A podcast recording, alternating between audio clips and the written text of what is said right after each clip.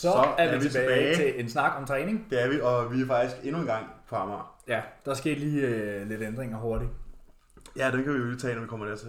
Men i dag har vi jo øh, først og fremmest, skal vi sige tusind tak. Tusind tak, tusind tak, ja. Vi har Fordi, ramt milepæl. At vi har ramt mile, endnu, endnu en. det går hurtigt. En milepæl på 20.000 afspilninger.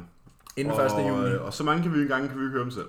Det er, jo, øh, det er jo inden 1. juni. Og det fede ja. er, at vi er tilbage i, jeg kan ikke huske, hvornår det var. Der havde vi sagt, at vi ville ramme 10.000 inden 1. maj. Ja. Så det er jo fedt nok, at man i maj måned rammer det dobbelte. Ja. Ja, vi er super glade, og vi er super glade for, at I bliver ved med at lytte og dele og interagere, interagere og alle de her ting, som, som gør, at vores podcast ligesom kan, kan, kan trives. Ikke? Ja.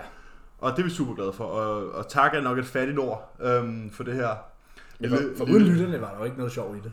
Nej, det er der jo ikke. Øh, og uden de mange gode spørgsmål hver uge. Og ja, det er blevet gode til. De private spørgsmål i, i inboxen og alle de her ting. Så det driver jo ligesom en til at, ligesom at kunne føre det her videre. Og det er vi jo super, super glade for. Helt vildt.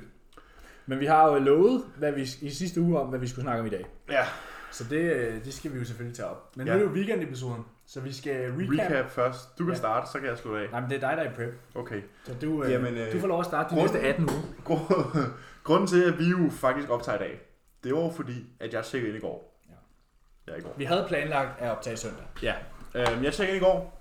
I hører først det her søndag alligevel, så det kan være lige meget. Ja, ja. Du tjekkede ind fredag. jeg tjekkede ind fredag. Øhm, på, lad os nu lige se. Bare for at gøre det nemt for jer andre. Øh, 108,5. Hvad var det i forhold til ugen før? Og fredagen før havde jeg tjekket ind på 108,2. Så du har faktisk taget på? Jeg har taget 300 gram på. Øhm, det er jo så, hvad det er. Det har så også noget at gøre med, at jeg kan godt have rigtig svært ved at sove, når det bliver varmt, fordi at mit soveværelse er i solen hele dagen. Så er det jo fedt, at vi har tre måneder sommer foran os. Ja, det er rigtig stramt. øhm, aircondition. Jeg, jeg går ned og henter den, jeg har sådan en øh, blæser nede i haven. Og eller ikke i haven, men i øh, nede, nede, i kælderen. Så den kommer op, og så har jeg ørepropper. Jeg er begyndt at bruge ørepropper. Ja, for du kan ved et åbent vindue. Ja, ja. så, øhm, så det bliver det nye. Men øhm, Cooper han skrev, lad os lige se her. Han skrev, øh, ingen ændringer i planen. Du er nødt til at gå tidligt i seng de næste to dage. Øh, og i morgen skal jeg ligeglad, hvad du skal. Du skal ikke lave noget andet end dine skridt, og du skal ikke træne. Så, så ingen cardio, ingen træning. Ingen cardio, ingen træning, så jeg havde ikke 30 minutter på cyklen i morges, hvilket de skarpe nok har øh, bemærket. Ja. Der var ikke nogen story. Øhm, så i dag har jeg fået at vide, at jeg skal have en sofadag, og så skal jeg ellers bare nå mine 10.000 øh, skridt. Har du også sofadag i morgen? Det har jeg. Ingen cardio heller? Ingen cardio heller. Sådan. Hele weekenden fri. Øhm, han skal rest tomorrow and Sunday, and Monday you'll be great, and tell me how you feel. Monday um, you will be great. Ja. Yeah. Okay. Så det, er jo, så det, er jo, så det håber jeg da på. Så lige pludselig um, havde vi begge to hviledag i dag. Ja, så har vi lige pludselig begge to fået hviledag i dag.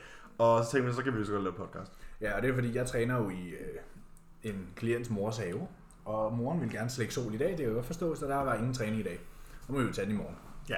Det var bare ærgerligt, når du har refeedet i går, ikke? Jo, sådan det. Sådan det. Men det er der jo obligatorisk refeed på hver 5. 6. dag. Ja, hviledag før, hviledagen før ryg er jo sådan en større portion carbs. Ja. Men ja, jeg tjekkede ind i går. Øhm, jeg, er slet, jeg er slet ikke færdig. Du er slet ikke færdig. Fortsæt, Nej. fortsæt, fortsæt. Øh, hvad hedder det? Condition-wise, der bevæger vi os stadigvæk i en positiv retning. Og man kan jo sige, at det er første gang, at jeg har øh, formået at lægge noget op på story. Øhm, fordi i dag var det ikke lige så pinligt, som det plejer at være. Nej. Og vi bevæger os, altså i og med at vi stadig vejer 108-109 kilo, så synes jeg, at vi bevæger os i en positiv retning i forhold til udvikling. Og det er jeg jo super tilfreds med, og jeg tror, at Kuba er også super tilfreds. Det er jeg også. Jeg kigger også på dig tit. Du kigger også på, på mig hele tiden. Ja, vi så det, jo lige inden. Ja, øh, og så det er jeg super tilfreds med også, og jeg synes ikke, at... Øh, altså, der er sgu ikke noget... Jeg, jeg, det er stille og roligt. Ja, som jeg snakker med dig forleden af, jeg kan ikke mærke, at jeg er for prep. Nej. Og det er ikke sådan, det er jo klart, at du er ikke sulten, fordi du er 18 uger ude. Nej, nej, det er rigtigt nok, men sådan, jeg er på prep hele året. Ja, ja. Så det er sådan, nu spiser Det var det, vi snakkede om, men den eneste ændring er bare, nu kan du have underskud. Nu spiser jeg bare mindre. Ja. Sådan. Og, så, og så, laver jeg, cykel. og så sidder jeg på en cykel og hører podcast. Det, det er det. Sådan, ja. Den eneste forskel, der er. Og hvis det kan fortsætte sådan, så kan jeg ikke Må se... Ikke, der er stadig meget mad at tage af. Der er rigtig, rigtig meget mad at tage af. Der er stadig over 6.000 km på min træningsdag, ikke? uh, det tror jeg ikke er mange, der kan, Nej. kan prale det. Og det var sjovt, jeg havde faktisk snakket med en klient i går, ja. øh, hvor han var sådan, jamen, hvorfor skubber du min mad op, hvis jeg stadig bliver stærkere? Så jeg, for det første, så gav jeg dig mere mad sidste uge. og der er ikke sket en skid. Nej. Og for det andet, jo flere nutrienter vi kan få ind i kroppen, og få kroppen til at arbejde med, jo bedre stillet er vi så fremadrettet, hvis vi enten skal gå den ene eller den anden retning. Ja, det er det, vi også havde en, øh, en telefonsamtale for nogle uger siden, hvor vi snakker om det her med, at lad os sige, at vi har en i prep, der starter prep på 4.000 kalorier, og vi har en, der starter en prep på 6.000 kalorier, og vi fjerner 500 fra begge to. Og vi de begge to var 500 kalorier underskud, siger vi. Men ham, der får 2.000 kalorier mere, vil jo alt andet lige have flere næringsstoffer tilgængelige til at lave de processer i kroppen, der er nødvendige til f.eks. at muskelmasse og understøtte metabolisme og sådan Præcis, så vi går, og vi går meget ind, det vil I nok have opdaget, at vi går meget ind for det der med, at man skal have så meget mad som muligt, Ja. uden at sacrifice condition alt for meget. Selvfølgelig, ja. selvfølgelig er du ikke sommerklar året rundt, men Men det har vi også et spørgsmål det har vi et om senere. spørgsmål om senere, øh, som vi kommer ind på, men det er sådan, du skal jo stadig kunne få så meget mad ind, at du kan understøtte dit mål. Du skal spise i forhold til dit mål. Ja.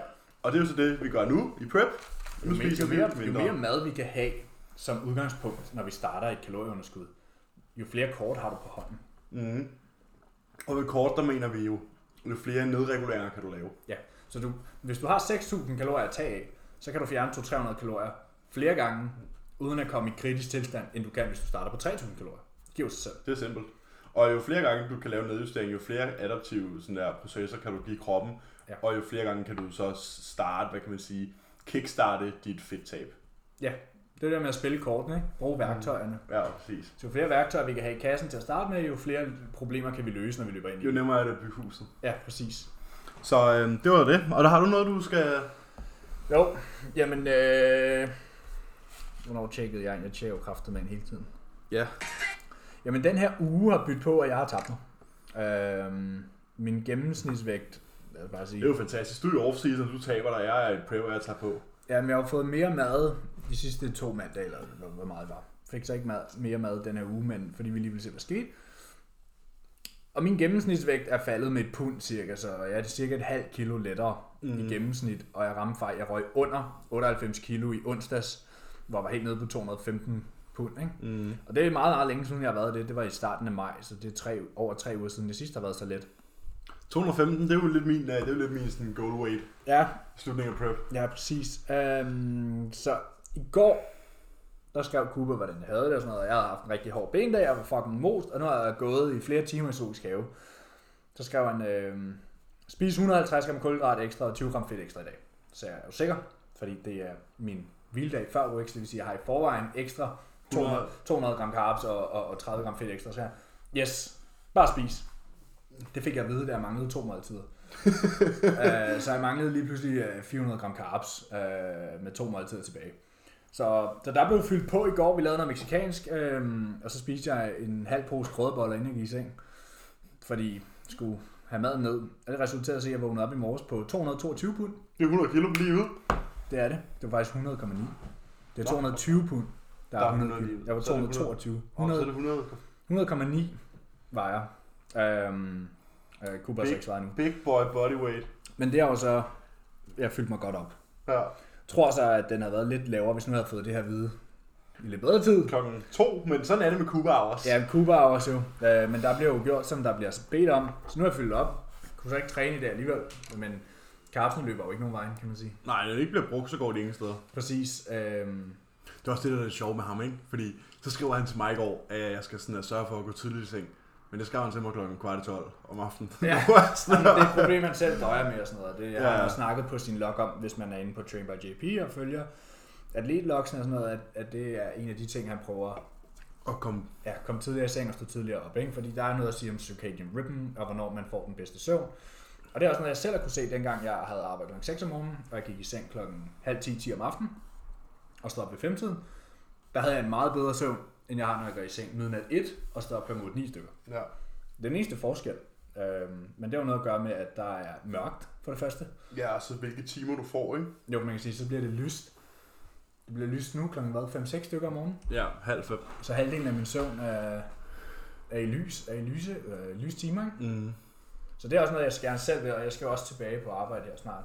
Øh, og starter nyt arbejde snart, og det glæder jeg mig rigtig meget til. Så jeg skal også tidligere i seng. Mm. Men det er jeg også kommet. Jeg er gået fra at gå i seng cirka 1 til at gå i seng cirka midnat nu. Så det, Ja, men jeg tror, i dag, der sigter jeg efter at komme i seng klokken 11. ja, det tror jeg også. Jeg prøver. Og så vil jeg gøre det samme i morgen. Men ja, som udgangspunkt ikke nogen ændringer endnu. Uh, nu kom min vægt jo lige op, fordi jeg Spist? spiste øh, to ugers bikini-indtag på to måltider i går. Ja. Jeg forventer, at min vægt kommer ned igen. Fordi jeg kan faktisk se, at øh, ud af de sidste syv indvejninger har en af dem været over 217 pund. Øh, Udover i dag. Ja, det var i tirsdags. Ja, tirsdag. Der havde jeg lige en høj, ellers er den nede 216, 216, 215, 216, 216. Og så blev jeg fyldt op. Så jeg kunne forestille mig, at i den kommende uge, der kommer Ja. der mere mad på. Bliver der fyldt på. Ja. Det er der også plads til, kan man sige. Jamen, det er jo meningen, vi skal op. Ja. Så Så det, øh, det, er jo, det er jo planen. Så må vi se, hvad der sker. jeg havde sagt, øh, sagt 250 pund inden nytår, ikke? Mm. Det når vi nok. Ja, hvad er det? 28 pund? Ja, Easy. på et halvt år. Ja, ja. Kan vi godt. Ikke noget problem. Og det, øh, det er jo let nok, når man allerede får de der 5.000 kalorier. Ja, så er der jo kun... Der er ikke så meget råd med. Nej. Nå, Jeg skal skubbe 12 kilo, og ligger allerede på 5.000 kalorier på min ja. ja. Men uh, sådan er det. Det kan vi lige. Det er jo lige... Det kan vi lige. Så det, var, det stemmer jo godt overens med den snak, vi havde for 5 minutter siden. Om det her med mere mad, ikke? Jo. Og så for at dykke ned i dagens episode, Ja, sidste uge. som er... Men sidste uge snakker vi om intensitetsteknikker. Ja. Og i dag vil vi snakke om, hvordan man kan bruge dem Ja, i og, forhold til hvordan, ens og træningsprogram. hvornår man skal ændre i sit træningsprogram. Ja. Og dertil har vi jo så også en masse lytterspørgsmål. Ja. Så hvis man nu går tilbage i vores podcast-sekvens og hører episode 2, der brugte vi det her term, som vi kaldte Restitutionspengene. restitutionspunkten. Ja, hvor Ja. ja. mange penge har du i din restitutionspunkt? Og det er Hvis noget, du der... lige kan gennemgå, hvad for, hvad for, hvilke faktorer bidrager øh, eller spiller ind på min restitutionspunkt. Din restitutionspunkt, der har du sådan nogle ting som din mad, Mm. din stress og din søvn, øh, væskeindtag, altså bare indtag generelt, søvn og stress. Ja. Det er sådan de tre, store, tre store. tre store spillere, ikke? Ja, fordi det er det, det, det, det, er det brændstof, vi putter i tanken, Ja. og det er, hvor, hvor tit vi kommer til reparation, altså når vi sover. Mm. Ja, og så stress, det er slitage, ikke? Mm. Så, Så- langt vi kører om dagen. Ja, så man kan jo sige, okay, så det her det skal vi jo tage højde for, når vi så gerne vil pimpe vores træning op. Ja. Nu sagde du stress. Ja. Hvad for noget stress har en, der træner? Altså, Der er jo både, der er jo stress i dagligdagen, ja. for eksempel hvis... Altså, Det daily alle wear and tear. Vi ved alle sammen godt, at uh, if your girlfriend is a pain in the ass, Then she's not your girlfriend this anymore. is not your girlfriend. But, uh, men altså, så der er jo ting, som, ting, der går der på. Måske du står i en dårlig økonomisk situation. Det er også stress. Ja. Dit forhold er måske ikke en super fed situation. Ja. Det er også stress. Familien er syg. Familien er syg. Øhm, Alt det personlige. alt det personlige, Alt som, det som du går og tænker over. Hverdagsstress, ikke? Ja. Job, chefen er en... Nej. Ja. Altså, eller der er en stor skoleopgave, der venter, ja. og der er mange lektier, og Det, alt, alt det, det, som almindelige mennesker kalder stress. Ja, alt det, som du sådan der bruger din, dit, dit energi på oven i hovedet, på at tænke over, som ikke nødvendigvis er behageligt at tænke på, Ja. er, er det, vi kalder som stress her. Ja. Så er der så derudover er der så også stressen fra træningen Ja, og cardio. og cardioen. Stressen, den fysiske stress, Ja, som vi putter på os selv i form af vores daglige aktivitet, og vores cardio og vores træning. mm. det er jo ligesom vores stresser. Og hvordan modvirker vi så de her stresser? Ja. Det er jo så balancen mellem stress og hvile. Ja, Fordi at den ene udligner jo ligesom den anden. Ja. Selvfølgelig ikke udligner det ikke. En middagslur udligner jo ikke dine problemer med kæresten. Men, men altså, givetvis i, på, på bundlinjen giver det jo dig flere penge til rådighed i din restitutionspunkt, at du hviler dig noget mere. ja fordi hvis vi ser restitutionspunkten, så de, de penge, vi putter i punkten, det er vores søvn og vores næring. Det vi putter i. Mm. Og det, der så tager vores penge, det er vores stress, og det er vores, altså, som så er vores træning. Mm. Øh, primært, når vi snakker, nu skal vi jo snakke træning. Ja. Så det er jo primært de penge, vi bruger på træning. Når jeg går ned og laver en squat, så betaler jeg x antal restitutionspenge til at lave min squat og mine andre Ja. øvelser. Og derudover, så bruger vi også restitutionspenge på de her daglige stresser. Ja. Så hvis vi kan reducere dem, så har jeg jo flere penge tilgængeligt Til min træning. Ja. Men hvis man nu står i et seriøst, ikke seriøst, men en situation, hvor man har rigtig mange penge til rådighed. Hvordan er det så lige, man bruger de her intensitetsteknikker? Jo, vi har jo logbogen. Vi har logbogen. logbogen. høre episode 1. Ja, ja. nej, lad være med at høre episode 1. Men øh, Der var vi nybegynder. der var vi nybegyndere. Men vi kommer stadig frem til Men jeg kan godt huske, jeg kan godt huske, hvor svedige håndflader jeg havde den dag, men jeg det var var så nervøs. Men vi kommer frem til nogle pointer alligevel. Ja. Øh, pointen er jo, at man altid skal træne det maksimale, man kan restituere fra gang til gang. Ja. Og du det, skal der, altid... er, der er logbogen jo sin feedback. Ja, fordi så er folk sådan, ah, lav volumen, men er sådan, du skal jo altid træne så meget som muligt. Ja. Så ofte som muligt, så hårdt som muligt, så du kan restituere fra det næste gang, og derved sørge for, at der er noget, der kan være progressivt. Ja, det var derfor, vi, ja, vi havde et spørgsmål her sidste weekend, om sådan der skuldertræning, intensitet versus volumen versus frekvens. Ja, ja. frekvens. Og det er jo alle tre. Svarede, du skal jo træne med så høj volumen, som du kan restituere fra, med så høj frekvens, som du kan restituere fra. Med så høj intensitet. Med så høj intensitet som muligt. Mm. Og der kigger man jo typisk på træning af samme muskelgrupper hver tredje til fire dage. Ja.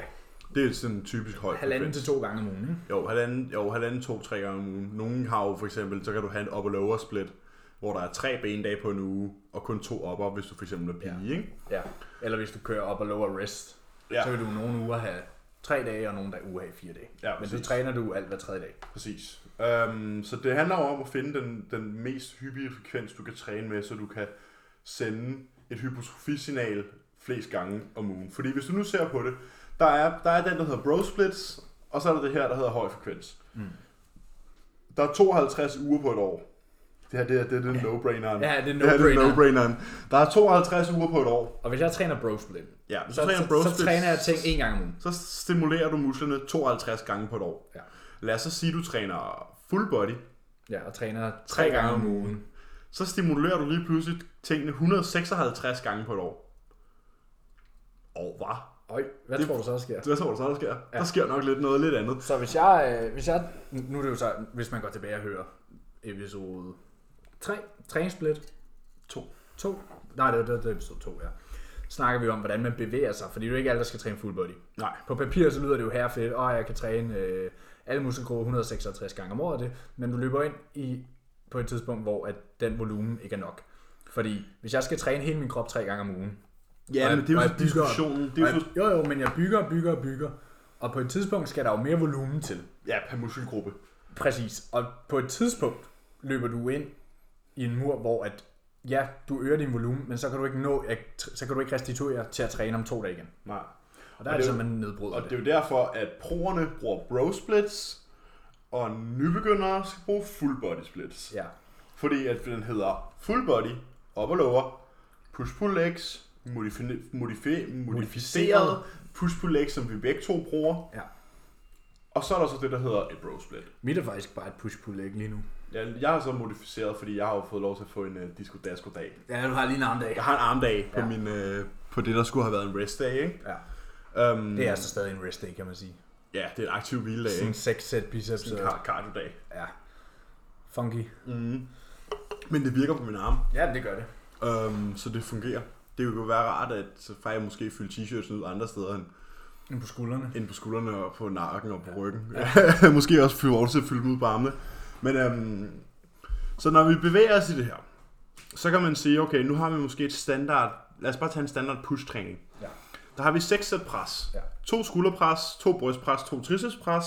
Ja, sæt. Ja, sæt. ja, ja, ja, sæt pres. Og så har vi Måske nogle laterals før og efter, og så nogle flyers og noget triceps. Og nogle extensions, ja. ja. Hvordan vil vi så implementere, lad os bare tage en rest pause.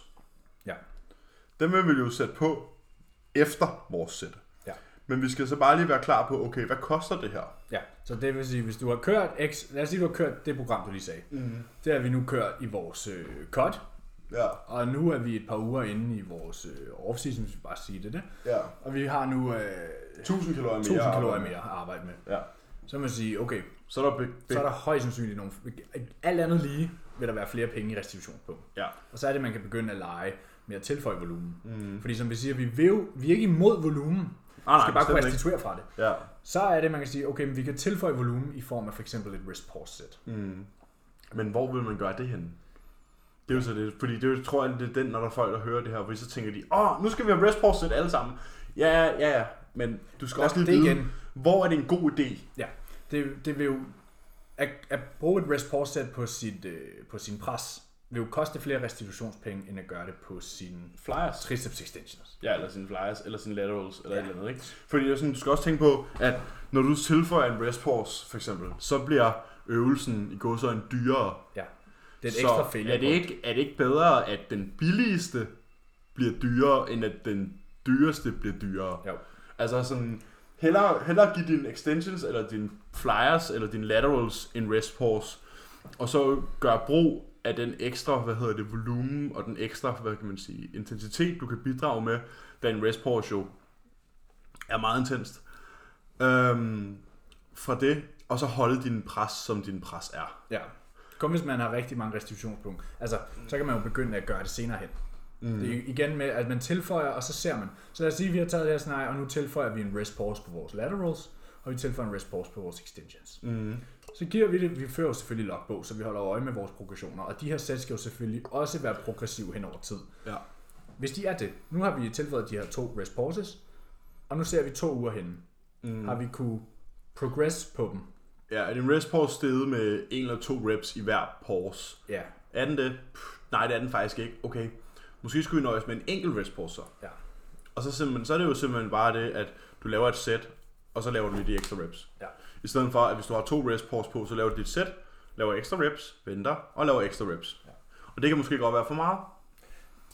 Den helt simple måde at forklare på er, at du tilføjer nu volumen, og så ser du, kan jeg restituere fra det, kan jeg progresse på den her ekstra volumen. Kan du det, fint, så behold den. Kan du det ikke, nej, så er det for meget. Ja. Og det er jo bare en balance mellem, man kører frem og tilbage. Så man kan sige, okay, nu har vi restitueret fra det, fint. Nu er det givet to uger, nu beholder vi det lige. Nu går der en uge mere, okay, vi har nu to 300 kalorier mere.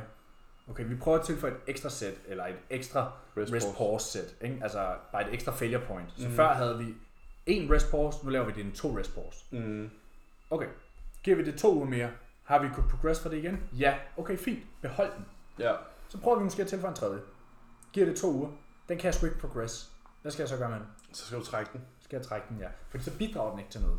Hvis I laver noget, der ikke kan, altså I ikke kan gøre det bedre, hvis I ikke bliver bedre til det, hvis I ikke kan øge det med enten reps eller bedre form, eller med vægt, så bidrager den ikke til noget. Så er det bare ekstra junk volume, som Ja, så længe du ikke kan, længe du ikke kan la- lave en- et stykke produktivt arbejde. Mhm. Altså, du, ikke- du producerer ikke ny stimuli ved ikke at kunne lave progression på din rest pause. Præcis. Og det er jo alting, det kan jo bare være altså, en 1.25 skive på hele sættet, inklusive rest pausen, er jo stadig en progression. Ja. Eller et rep mere på den ene rest pause. Ja. Altså, alle de her ting er jo, er jo sådan en progression, men det er bare super vigtigt at ligesom holde øje med din biofeedback, når du har de her intensitetsteknikker, fordi de, Og Det volumen generelt. ja, for det kan koste dyrt, hvis du lige pludselig ikke kan restituere fra det.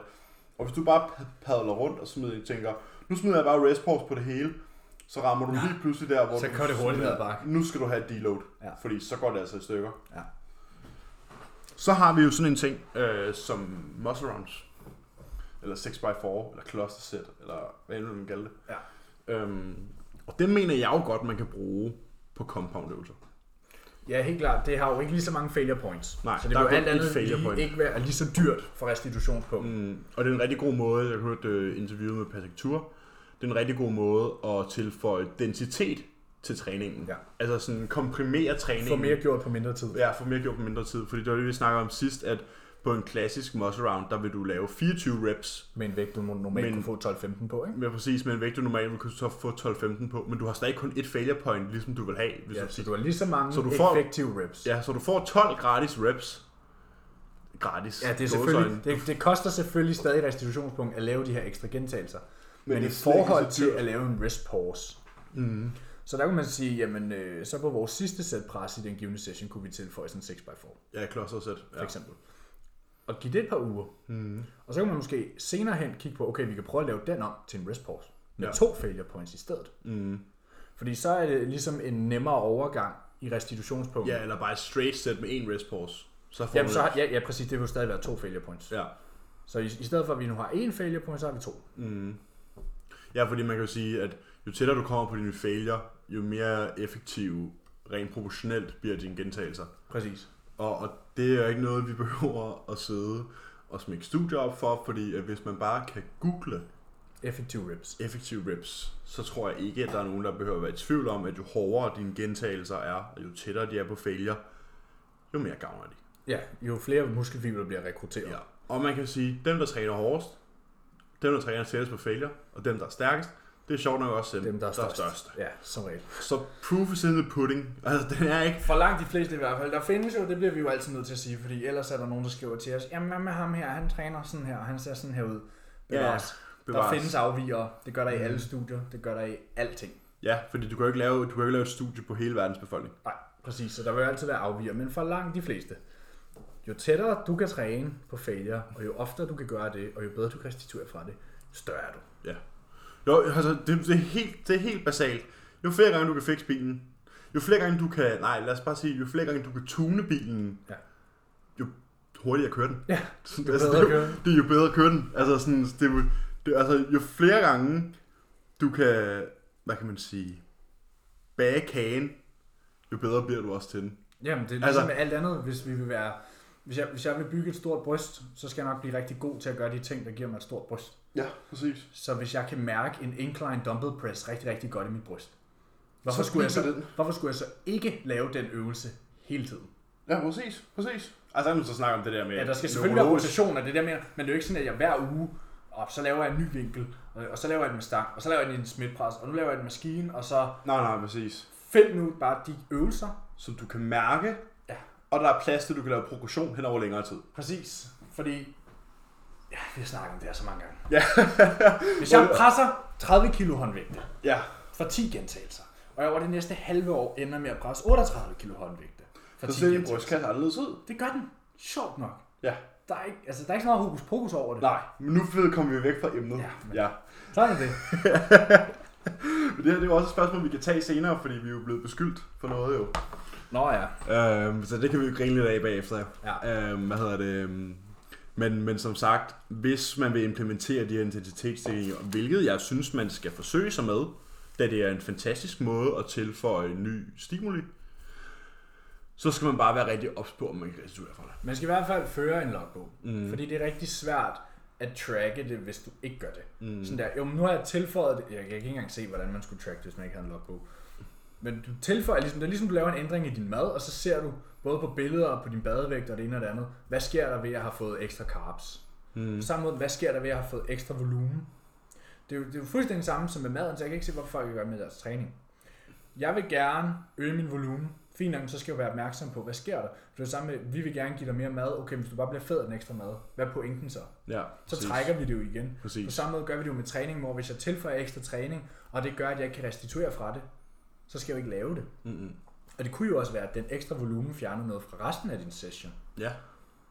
Det var noget, vi snakkede med The Giant om, det var Rotherham, kan jeg huske. Vi Ja. spurgte ham, hvordan man skulle gå an med det her med at tilføje volumen. Og det kunne være så simpelt som at sige, jamen, lad os sige, at du ikke har nogen lateral raises før din press. Mm. At du, lad os sige, at du har kørt, og nu har du bare haft din 6 pres, og så har du haft tre sæt, så har du haft tre sæt laterals efter dit presarbejde. Sådan havde jeg det, før jeg fik en ny træningsprogram. Og så nu har du altså tre sæt laterals i alt. Hvis vi så nu prøver at sige, okay, nu laver vi om, så vi har to sæt laterals efter vores pres, og så har vi to sæt laterals før vores pres. Mm. Så er der flere ting, vi skal holde øje med. Nu har vi et ekstra sæt laterals i alt, så vi har fire sæt, hvor vi før havde tre, men vi har også lagt dem før vores pres. Så vi skal være opmærksom på, at vi stadig kan yde det samme i de, i de altså, originale tre sæt I laterals. midterblokken der. Ja. Og så skal vi jo sørge for, at det vi har sat før vores pres, ikke påvirker vores pres negativt. Mm. Og jeg har det sådan, at nu har jeg presset både før og efter laterals, og jeg vil ikke sige, at to-tre sæt laterals påvirker ens pres synligt meget. Nej, men det er jo igen Det er individuelt. Men er det er altså også individuelt. bare, fordi jeg er god til at presse. Ja, ja, Altså, så ja er det sådan- præcis.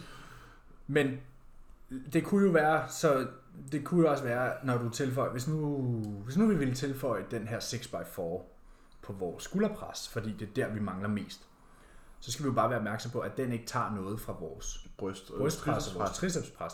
Så der er igen flere ting at holde øje med her, og den eneste måde at holde øje med det på, det er er logbogen. Det er logbogen, det er det ultimative værktøj til at give os feedback til træning. Ja. Og Den så, sætning tror jeg, folk kender snart. Ja. Men igen, så, så, så skal man være opmærksom på, at der kan jo være andre faktorer, fordi det var det, vi snakkede om i pengepunkten. Mm. Har du sovet ordentligt? Er du hydreret? Har du fået nok mad? Er du stresset? Men, derfor, men derfor synes jeg bare ikke, at nu når vi giver folk flere af de her lifelines, så skal man ikke lyve over for sig selv og være sådan der, ej, jeg kan sagtens restituere for de her 48 rest pauses, jeg har tilføjet på mit nye program. Jeg har bare ikke sovet alle 9,5 timer i nat, hvor bare sådan, mate, det har ikke noget med hinanden at gøre. Nej, nej, nej. hvis, du skulle til, hvis du skulle restituere for så meget, så skulle du sove flere døgn. Altså, så skal sådan, du leve som en nyfødt, ikke? Ja, hvor det er sådan lidt, altså, bevares, selvfølgelig kan din søvn... Eller leve som pandaerne, nu er jeg zoologisk her i går, der er sådan en fin skilt. Pandaerne spiser bambus i 16 timer, så sover de i 8 timer. Ja. Det vil være fantastiske powerlifter. Gains. Ja, præcis. Men det er sådan, la, la, altså... Det er ren det er ren, øh, in, øh, det er ren pengeflow ind i restitutionspunktet. Ja, præcis. Men det er sådan, altså tænk nu lige over, okay, hvad hedder det, um, nu tilføjer jeg en rest pause. Og så lad os sige, at ud af fire sessions, så er den tredje dårlig, fordi du så dårligt. Men det er stadig kun en rest pause. Ja. Så kan man sige, okay, hvordan ser den fjerde så ud? Ja. Hvis den stadigvæk er opadgående, så ved du det ikke, at restposen den er gal med, men så har det været dit miljø ja. omkring din træning, den har været gal med på den tredje træning. Ja. Så det er jo sådan, det der med, altså... Det er jo ligesom at sige, at jeg kunne ikke sove, og okay, jamen jeg drak to kopper kaffe to timer før jeg skulle i seng. Så er det ja, muligvis præcis, derfor. præcis. Og det er sådan, hold øje med, hvad kan man sige, jeg havde et andet smart, jeg skulle at sige faktisk. Men, alle de faktorer, vi nævnte, spiller jo en rolle. Mm, men det er sådan, men, men det der med for eksempel, okay, okay i dag, i dag kunne jeg ikke restituere for min race så må jeg hellere trække den. Nej, men det, altså, det, det er sådan, jeg er ude i, at hvis man skal, når man skal erklære, okay, jeg har for meget for lidt volumen, så tager det altså 1, 2, 3 rotationer, hvor man ja. sådan der kontinuerligt kan se... 3 til 4 plejer jeg at sige. Ja, hvor man kontinuerligt kan sige, okay, fordi vi kan heller jeg ikke... har sovet. Undskyld, nu afbryder ja, Men der er jo ikke noget, der er linært. Nej, der, Du vil altid have en dag, hvor ah, det skulle ikke lige i dag, jeg fik den ekstra, men så har jeg den næste gang. Og hvis mm. du så har den næste gang, så fint. Og det er jo ligesom med, hvornår skal jeg skifte mine øvelser? Fordi du kan sagtens have et år plus på den samme rotation, hvor du kan blive ved med at progress, men så fordi der er en dag, hvor du går en rep tilbage, så tag den roligt. Det mm. kan være tusind andre faktorer. Men hvis det så er to, tre, fire uger i streg, at du ikke har kunne yde bedre, mm så er der måske noget at sige for. At... Så jeg måske ikke sige, okay, nu bytter jeg min T-bar row ud med en bend over row. Ja. Eller jeg bytter min T-bar eller bend over row ud med en dødløft. Ja. Altså fordi det er alt sammen, nu ser folk, det er row og død. Ja, ja, men det er en hip hinge bevægelse. Ja. Så de ryger så er de samme muskler, vi De ryger samme kasse. Øhm, så det er sådan lidt, man skal, være, man, skal være, man skal træde varsomt, og man skal være opmærksom, hvis man gerne vil bruge intensitetsteknikker. Ja tror ikke, der er så meget at sige. Jeg tror ikke, der er så meget Fordi nu kom, vi lidt, nu kom jeg lidt ind på det, det der med, hvornår man skal skifte sit træningsprogram. Mm. For det er lidt det samme med restpausen, det er at være opmærksom i logbogen. Fordi hvis der ikke... Hvad leder du efter? Jeg henter lige mit glas vand. Ja, fordi hvis der ikke er noget... Hvis der, der er ikke nogen grund til at ændre noget. If it ain't broke, don't fix it. Så nu har du kørt et træningsprogram så og så længe, og det hele spiller. Hvorfor skulle du så ændre dit træningsprogram? Det, jeg ved godt, det er fancy, og, og, og det er, min coach sender mig et nyt program hver x antal uge. Men er der behov for det? Fordi hvis det går virkelig godt med det, du har nu, hvorfor skulle du så ændre det? Ja. Altså, den eneste grund til at ændre noget... Det er ligesom, at man først skifter sin cykel, når man er vokset fra sadelpinden, ikke? Ja, og når den ikke kan repareres mere, ikke? Ja, altså, præcis. Hvorfor skal jeg fjerne min, øh, min incline dumbbell press, hvis jeg hver uge leverer et bedre resultat, resultat i den? Ja, det, Altså, ja, det der med at få nye træningsprogrammer hver 4. eller 6. uge, det ja. synes jeg da godt og, nok Og så det måske fordi man går i stå i en øvelse, lad os sige, nu er du nu, nu tredje uge, hmm. men, men det er virkelig en øvelse, du er virkelig god til. Ja. Så kunne det være så simpelt som at sige, okay, men nu har jeg arbejdet i en, øh, 6 i en 6-9 og en 10-12, så kunne det være så simpelt at sige, okay, men nu arbejder jeg i en 10-15 og en 15-20. Mm-hmm. For det kan jo godt være, at dit back-off-sæt stadig har progression. Det har jeg oplevet. At topsættet har stået stille, men back-off-sættet stadig har progression, fordi du er mere effektiv til den højere rep range. Ja. Så du siger, okay, fint nok, så prøver vi de næste tre uger at skifte om. Og så kan vi være, at vi kan gå tilbage til det tungere load bagefter, fordi så er du blevet mere effektiv ja. til øvelsen, fordi du har lært at holde den i længere tid ad gangen. Altså du har lært at lave flere gentagelser med den, så når du så kommer ned igen i en lavere rep range med mere vægt på, er du blevet bedre til bevægelsen. Ja, og omvendt, at hvis du har kørt et, øh, en, en højere rep range på en øvelse, og du nu går ned og laver en tungere rep range, altså som i færre reps, når du så går tilbage til de høje reps, så vil den lettere vægt føles meget lettere i hånden, fordi du har været ja. vant, hvis du har været vant til at køre 6 reps med en x given vægt, og nu skal du køre 12, så vil det føles meget lettere. Mm. Og du vil mm. typisk opleve, at der er sådan en sådan rebound-effekt, hvad man kan sige det sådan. Ja. Det er det, vi oplever generelt bare fra at lave et topset til et back-off. Mm. Det der med at have en væsentlig forskel på de to rep ranges. Hvis jeg laver en 6-9 dødløft, og så skal jeg lave en 15-20, i det her piller vægten af og tager, samler stangen op først, så er man sådan der, øj, den er let den her. Mm. Og så kører man bare derud af. Ja, nu vil jeg så lige sige, nu har jeg også erfaring med, øh, med, med, med 15-20 reps dødløft. Jeg ved godt, de bliver rigtig nederen rigtig Det er hurtigt. fucking nederen. Men havde du startet med det, Nej. havde, havde, lad, os sige, lad os sige, du brugte 120 kilo til de 15-20 reps. Mm. Og men før det, før det havde du kørt 160. Mm. Når du så går fra 160 til 120, så føles 120 let i hånden. Ja, den føles nemlig i hånden. Ja, præcis. Den føles lettere neurologisk. Mm. Hvorimod, hvis du havde startet på de 120, så havde den føltes tungere. Ja, men, ja, og det er jo også det, det er sådan en klassiker, fordi nu op, det oplever jeg jo selv, øh, det der med, at man, den back-off weight, man arbejder med, den rammer du jo på dit opvarmningssæt. Præcis. Men Så den rammer føles du- meget lettere. Ja, ja, præcis. Lad os sige, du skal over og incline presse 100 kilo, Ja. og dit sidste opvarmningssæt er 85, ja. og så går du op til 100 bagefter. Presser du 100 for 6 til 8 eller sådan noget. Og så går du ned på 85 igen. Og du synes godt, at den var, du tog kun lige en single eller Ja, en du tog lige 1-2 reps på 1 til 2 opvarmning. reps på opvarmning og var sådan, okay, det er faktisk okay tung snart. Nu Ja. begynder den at blive tungeragtig. Ja, Når du så kommer ned på 85 igen, så banger du lige pludselig 10-15 reps ud. præcis.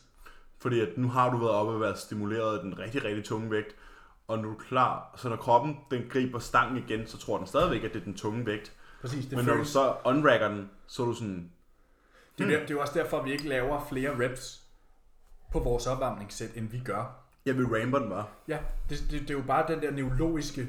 Det var den der, okay, nu bliver vægten tungere. Nu bliver vægten tungere. Så Ja. hver gang man tager, Så hver gang man tager et nyt opvarmningssæt, så er det sådan, okay, nu er den blevet det her tungere, nu er den blevet det her tungere, og nu kører vi. Ja, præcis. Det er jo kun de første to opvarmningssæt, hvor du har brug for, hvad jeg vil sige, flere reps. Ja, 5-6 stykker. Ja, præcis. Ja. Og det er jo ikke øh, meget i forhold til, hvad man ser andre lave. Nej, nej, Men præcis. typisk, lad os sige, jeg skal dødløft, så har jeg typisk fem opvarmningssæt. Ja, Men de sidste tre vil typisk være singles. 3 til 4 reps, 2 reps, 1 rep. Ja. Den sidste en single, ikke? Mm. Og det ty- vil typisk være... Og nogle gange to singles på den Ja, sidste. hvis man er sådan... Hvis nu for eksempel du laver et opvarmningssæt og siger, okay, den føles faktisk tung. Mm. Så bliver vi lige på det, laver en til, okay, nu føles det ikke lige så tung. Ja, jeg er gjorde jo det, tilpasningen. jeg gjorde det i går. Uh, jeg havde high incline barbell press.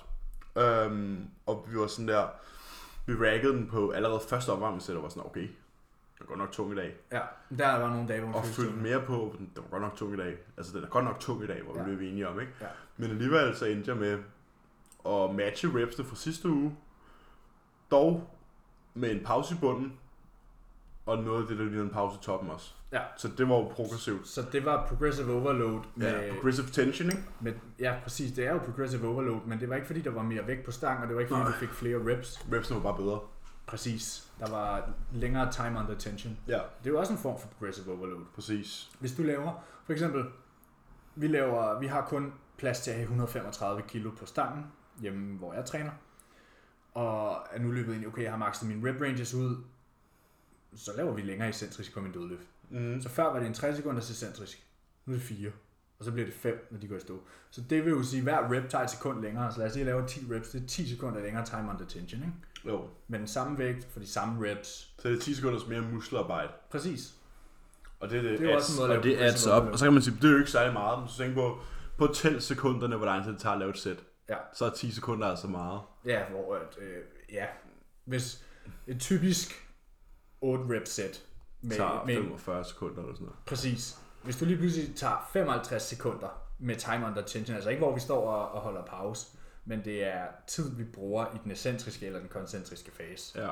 Så er der mere tension. Ja, fra 45 til 55 sekunder, det er en ret stor procentdel, ikke? Mm. Næsten 25 procent. Ja, Mere muskelarbejde. præcis.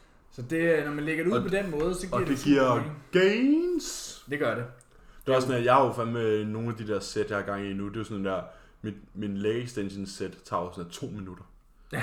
Og det er sådan, det gør... Det, det, gør, det gør rigtig ondt. Ja, For det er rigtig lang tid at være under tension. ja, det er det bestemt. Men skal vi jump in the deep end? Ja, jeg har lige noget at sige. Hvad har du, hvad vil du gerne sige? Jeg vil gerne lige gøre noget klart. oh, yes. Er I klar? Der er altså forskel på, om man får et refeed, eller om man har et off-plan meal, eller om man har brug for at stikke fingrene i kagedåsen og have et cheat meal. Ja. Et cheat meal er ikke tracket. Vi ved ikke, hvad der foregår. Vi ved ikke. Hvis jeg øh, giver en klient, hvis, det gør jeg så ikke. Hvis nu jeg sagde til en klient, du har cheat på lørdag. Ja. Har jeg så nogen chance for at vide, hvad de spiser? Absolut ikke. Jeg ved ikke, om der bliver spist pizza, eller om der bliver spist burger, eller om der bliver spist sushi, eller om der bliver spist hjemmelavet mexicansk, eller om der bliver spist Ben Jerry, eller om der bliver spist det hele, eller lidt af hvert. Ingen chance for at vide det. Mm-hmm. Det er noget, man gør, hvis du har brug for at stikke fingrene i kagedåsen og koble helt af og give den gas. Det er en mental headspace. Det er et cheat meal. Fordi mm. der snyder du bare dig selv. Og du snyder din coach, fordi jeg har ingen idé om, hvad der foregår. Det er ren gætteværk. Ja. Det er et cheat meal. Ja. Et refeed er noget helt andet. Ja. Det er noget, vi gør, når der er brug for at fylde tanken op. Det er sådan noget, du gør, når bilen siger, jeg har 50 km tilbage. Jeg har 50 km tilbage ja. ud af min øh, 300 tank, eller hvad fanden det er. Mm. Jeg har brug for at fylde lidt op. Og det er altså heller ikke noget, man gør i en off-season, som regel. Det er noget, man gør i en prep, når der er brug for det. Ja. Og der er nogen, der har sagt sådan, at vi er, vi er imod øh, det ene, og vi er imod det andet. Jeg er i hvert fald imod cheat meals. Jeps. Øhm, fordi, som jeg sagde før, der er forskel på at have cheat meal og have et off-plan meal. Ja. At have et off-plan meal og sige, at jeg spiser, jeg skal sgu hjem til min mor i aften. Så jeg spiser noget andet. Så jeg spiser, hvad mor har lavet. Ja. Men jeg det er, er, ikke, det er ikke, hvad jeg kalder et cheat meal. Nej, overhovedet ikke. Det vil jeg klassificere som et off-plan Og, meal. jeg, og det er sådan der med, at folk de tror, at, at sådan der, det der med, når vi har snakket med folk, de er sådan, ah, men øh, vi valgte jer fra, fordi at hos jer får man ikke øh, off-plan meals. Det passer ikke. Det passer ikke. Borrell har 1-2 off-plan meals om ugen. Ja. altså, Altså, der er ikke nogen cheat meals. Vi har ikke sådan en ugenlig, om lørdag, den er hellig, det, der skal vi bare give den gasdag, fordi det er sgu en spiseforstyrrelse. Undskyld mig. det er Men pisse du- usundt at sætte et måltid op. Ja, og, og for at have den samme energibalance, så har du alt andet lige mindre mad på tværs af ugen, Ja. for så at kunne give den ekstra gas lørdag. Mm-hmm. Det giver ikke nogen mening i mit hoved. Så du går og sætter lørdag op på en pedestal, for at kunne give den gas den dag, og så går du hele ugen og ser frem til det, så, så du er egentlig lidt ligeglad med mandag, tirsdag, onsdag, torsdag, fredag. Og så lørdag giver vi en gas, og så er det søndag igen. Ja. Så du har den her pedestal, hvor lørdag sidder på, og det er fantastisk, og så er du pisse ligeglad med de andre dage. Mm. Hvorfor kunne vi ikke gøre hver dag nice, og have mere Ja. mad hver dag, være kreativ med madplanen, og så selvfølgelig have lov til at have et fucking off-plan meal. Mm. Men et off-plan meal er ikke puttet på en pedestal, og jeg skal det ene og det andet. Det er, prøv her, jeg skal have noget socialt, eller øhm, kæresten kommer hjem i weekenden, øh, vi skal lige lave noget mad sammen og sådan noget. Det er et måltid, der ikke er på din plan. Ja. Der er altså forskel. Der er meget stor forskel. Øh, og det tror jeg er noget, som folk skal tænke over.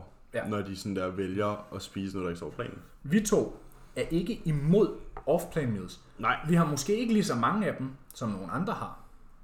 Øhm, Og vi ordinerer dem heller ikke. og vi, nej, det er ikke noget, jeg prescriber. Det er ikke noget, jeg skriver til folk, sådan at, hey, du skal have et Og off-plan hvorfor gør man nemlig ikke det? Det er fordi, de er ikke sund fornuft. Ja. Fordi så ødelægger du folks andre 6 dage på ugen. Ja. 6,5 dage på ugen, faktisk. Og det gør jo så bare, at hvis du ikke glæder dig til dine måltider, så producerer du ikke lige så meget insulin. Din fordøjelse er ikke lige så... Fordøjelsesenzymer. Fordøjelsesenzymer bliver heller ikke produceret på samme Du er ikke måde. lige så glad oven i skallen. Du er ikke lige så glad, nej. Øh, der er rigtig mange ting, der bliver påvirket af, at du har det her ene måltid, du sætter på en pedestal, fordi det gør resten af din uge fucking nederen. I stedet for, at det bare er impulsivt, altså et off-plan meal. Ja. Med sådan der, du bliver inviteret hjem til mormor og bedstfar, Mm. og de har grillet eller andet. Ja, men selvfølgelig kan man godt vide det på forhånd, hvis du ved, du Ja, skal ja. til bryllup om tre uger. Ja, ja, Ja, ja. cool. Men, men så kan du gøre glæde dig til det den dag. Ja. Følg nu bare din plan resten af tiden. Ja, præcis. I stedet for at gå og være nederen over det, ikke? Der er ikke nogen, der får skæld ud her, i min camp i hvert fald, Heller ikke her. for at spise hos forældrene. Nej, Eller- bestemt ikke. altså- Bestemt ikke. Det er jo bare, i den ideelle verden har du ikke nogen. I den ideelle verden, så følger man sin plan. Den lever vi ikke i.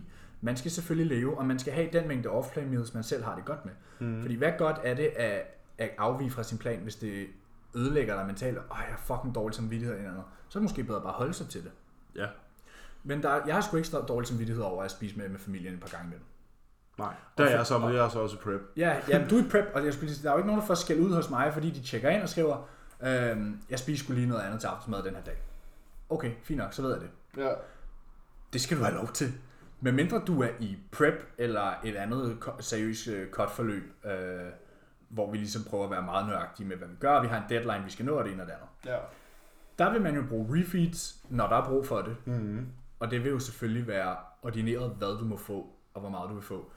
Og der er jeg fan af, man, det, det er selvfølgelig ikke fordi, man ikke kan spise en burger, eller det er fordi, man ikke kan få sushi.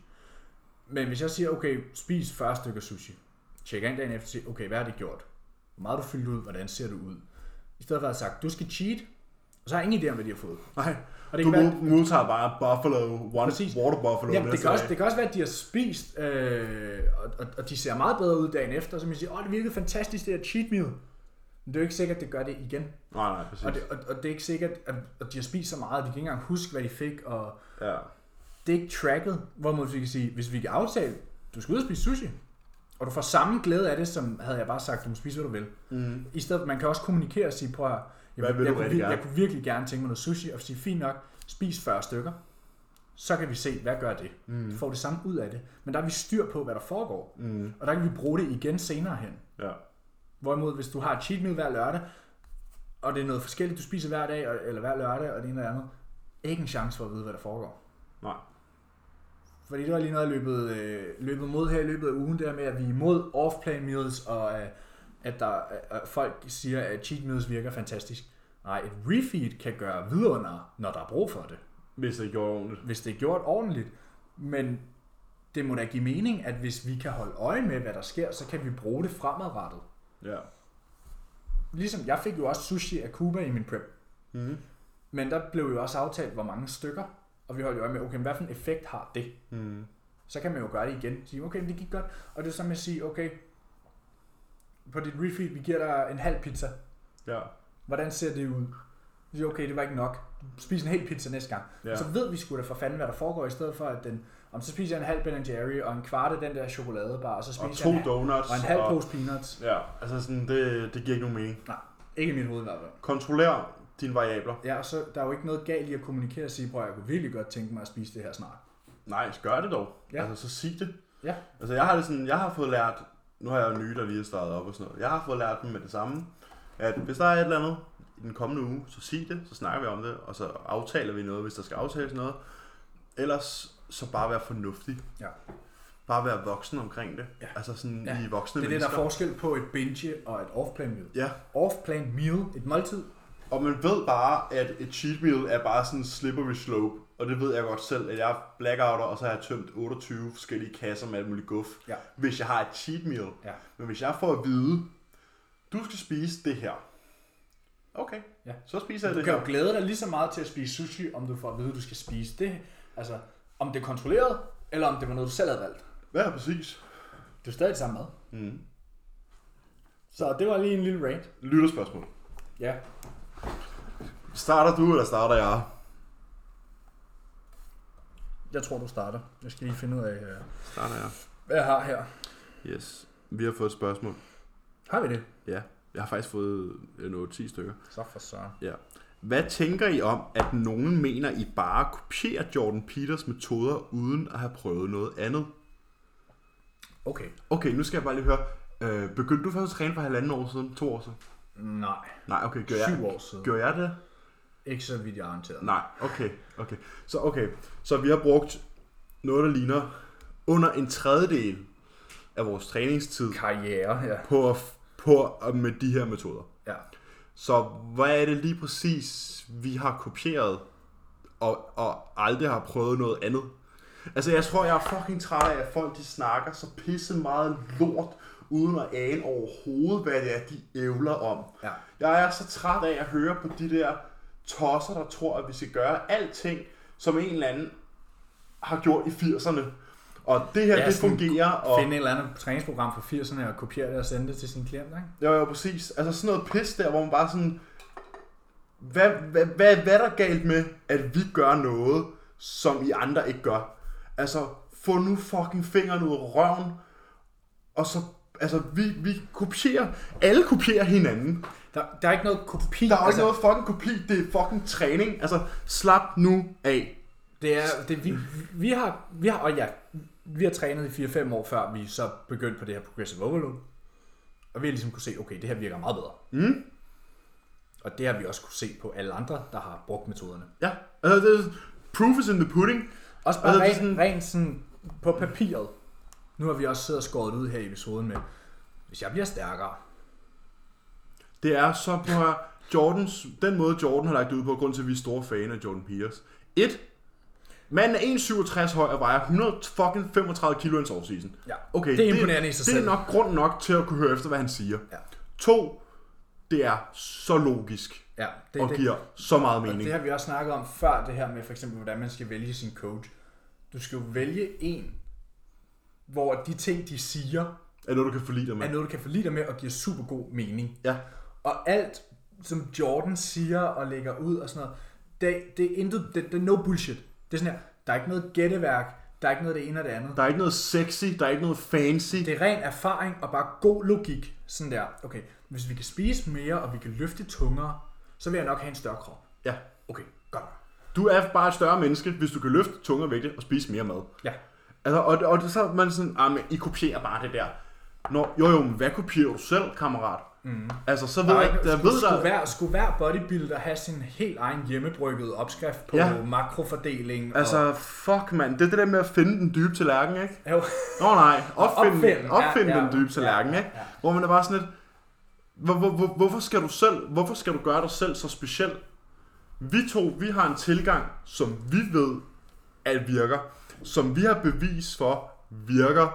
Hvor, hvorfor er det så, man skal beskyldes for at kopiere en eller anden anden og bare stole på og det er jo heller ikke alting, som Jordan Peters lukker ud, vi er 100% enige i. Overhovedet ikke. Nej. Men jeg er jo 30 gange mere enig af ham, med ham, end jeg er med nogen som helst dansk coach herhjemme. Ja.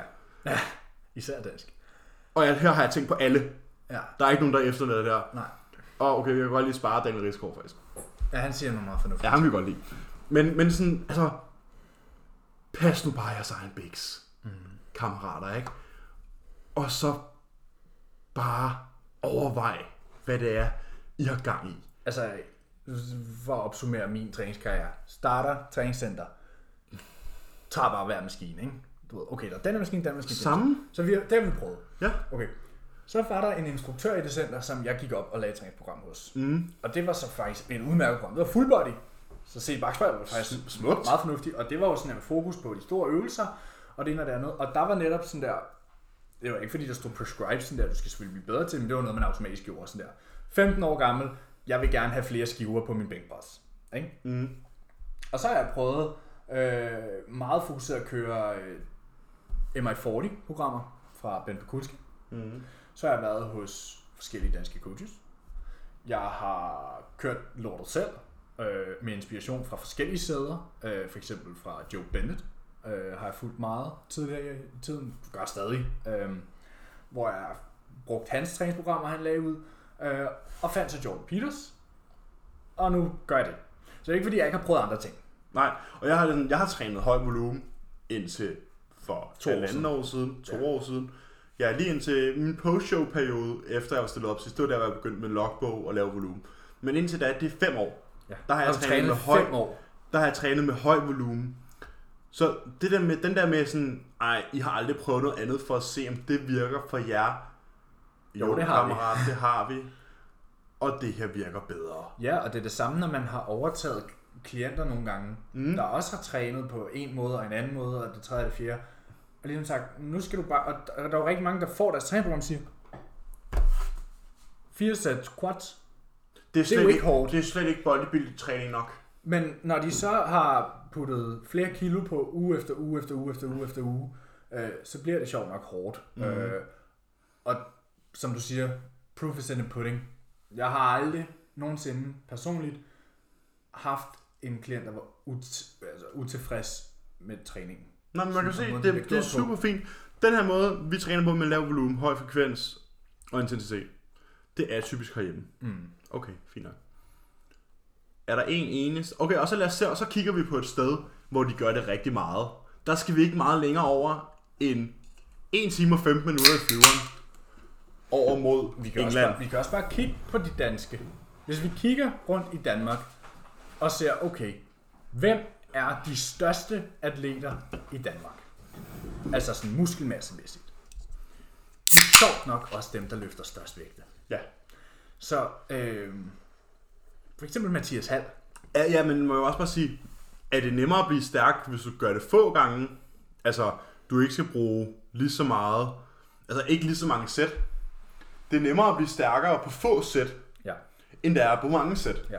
Og, hvis du kan, og, og muskler er en, et biprodukt af styrkeadaptioner. Så hvorfor skulle du stå og banke 4 gange 12-15 af, og supersæt, og giant set, og drop set, og hist op og kom herned, hvis du bare kan blive stærkere på to sæt. Ja, og det fører til samme resultat. Og det fører til samme resultat. Så kan du bruge, hvis du kun laver to sæt, så kan du bruge mere tid på at restituere for de to sæt, og så kan du typisk nok lave to sæt igen bagefter. Så nu vil jeg jo kigge på sådan en som Mathias Hall. Og nu er det ikke fordi, jeg er stemt, at vores træningsmetode stemmer over med hans træningsmetode. Bestemt ikke. Men kigger vi rent sådan der anecdotal på det, så løfter han nogle store vægte. Mm-hmm. Og han er sjov nok også en kæmpe fyr. Ja. Okay, så det er ikke alle, der kan blive lige så stærke som Mathias Hall ved at træne som Mathias Hall. Nej. Men hvis du kan komme op og formå at løfte samme vægt, som han kan, kan jeg love dig for, at du også er større, end du er nu. Mm. De største gutter løfter de største vægte. Ja. Og og det samme gælder for pigerne jo. Ja. Altså, og, det, altså, det er så ærgerligt, at folk har det her indtryk af, at ah, de snakker bare Jordan Peters efter munden, og de kopierer bare. Nå jo, men, men så kunne det jo bare være rart, hvis der var nogle danske forbilleder, man kunne snakke om. Ja. Dem er der bare ikke nogen af. Rigskov. Rigskov. Prøv lige at kigge på Rigskov. Ja.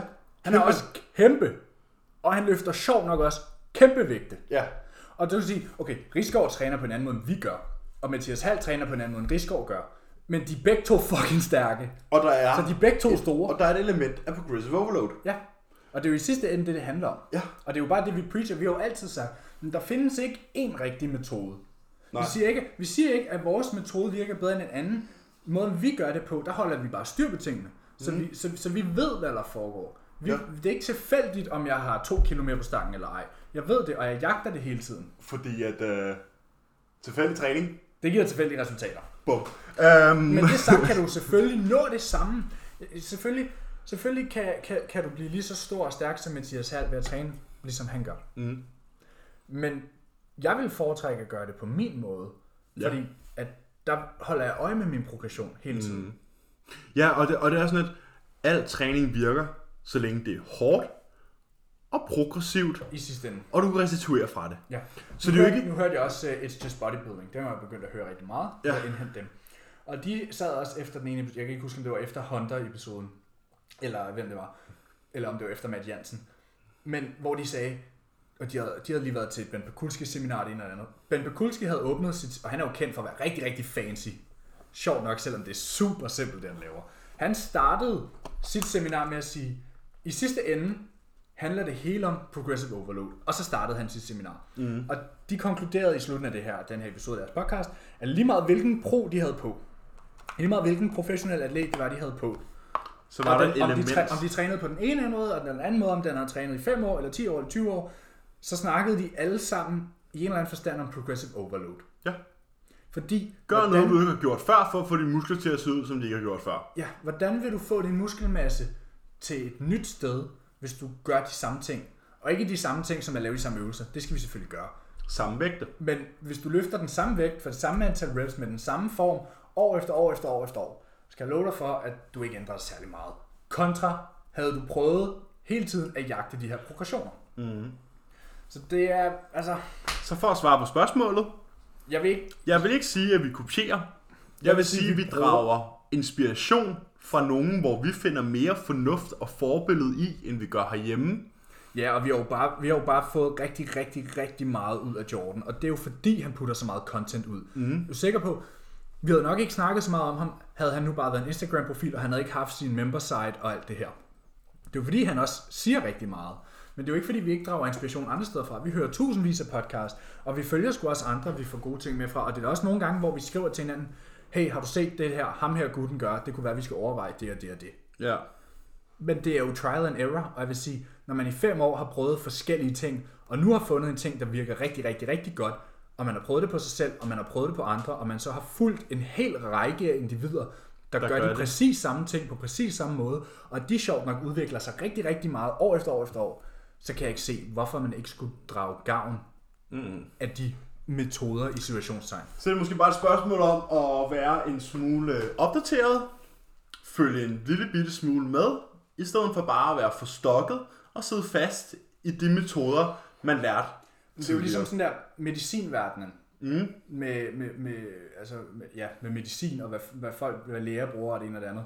Vi bruger ikke de ja. samme behandlingsmetoder, nej, nej, vi gjorde for tusind år siden. Det her det svarer til, at man stadig behandlede, øh, man stadig behandlede hvad hedder det, øh, folk med Down-syndrom med det hvide snit. Ja, og man, altså, det gør man, stadigvæk ikke. Man forbandt snitsår i kolort. Ja, altså sådan, altså du, du, lige så vel som at alt andet udvikler sig, ikke at træningen øh, udvikler sig, fordi det vi gør, som jeg altid siger, hvis jeg har en snak med, med en, der skal starte op, jeg kan ikke sælge dig et eller andet sexy. Nej. Jeg er super basic, men jeg ved, det virker. Ja. Basics works. Og det, er, og det er bare ikke så fucking indviklet. Og det er jo bare i sidste ende, det studierne viser. Mm. Altså, det er en performance-baseret sport. Det kan godt være, at det, at det handler om, hvordan du ser ud. Men måden du når det, er gennem bedre performance. Mm. Og det er jo også det, studierne viser. Alt det Jordan siger, nu snakker vi om Jordan igen, men det er jo relateret til studier. Det er det samme med Scott Stevenson. Hvis du læser Scott Stevensons bog, Be Your Own Bodybuilding Coach, så er der 1500 eller 2000 referencer til studier til sidst i bogen. Og lad mig lige sige det sådan her. Hvis man gør, hvis man nu kopierer exakt i gåsøjne, fordi det er så fucking åndssvagt, det er et ordsprog at bruge, Scott Stevenson, så kan du bare vise mig en dansk coach herhjemme, der har en Ph.D. i sportsfysiologi. Ja. Dem er der ikke nogen af. Men han er sjov nok også super enig med sådan nogen som John Meadows, Dante Trudell, Dante Trudell og Joe Bennett, Dusty Hanshaw, ja, Ben Pekulski og Jordan Peters selvfølgelig. Ja, altså det er sådan, I må godt synes, at vi kopierer, og vi snakker Men det ændrer ikke på, at det virker. Det ændrer ikke på, at det virker. Det ændrer ikke på, at I har ondt i røven.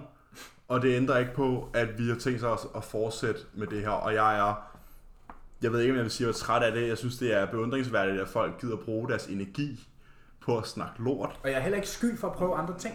Du vil sige, det er Jordan heller ikke. Nej, nej, nej. Det, ja, det, vi skal ikke meget mere end et år tilbage, eller et halvt år, hvor år. Jordan prøvede at, at træne med reps in reserve. Ja. Og hvorfor skulle jeg prøve det her på mig selv? Når jeg har en, der er meget klogere end mig selv, der har meget mere erfaring end mig selv, der er meget mere in tune med sin egen krop end sig selv, har trænet på den måde, jeg træner nu på i meget længere tid end mig selv, der så vælger at sige, okay, nu prøver jeg at træne med reps in reserve.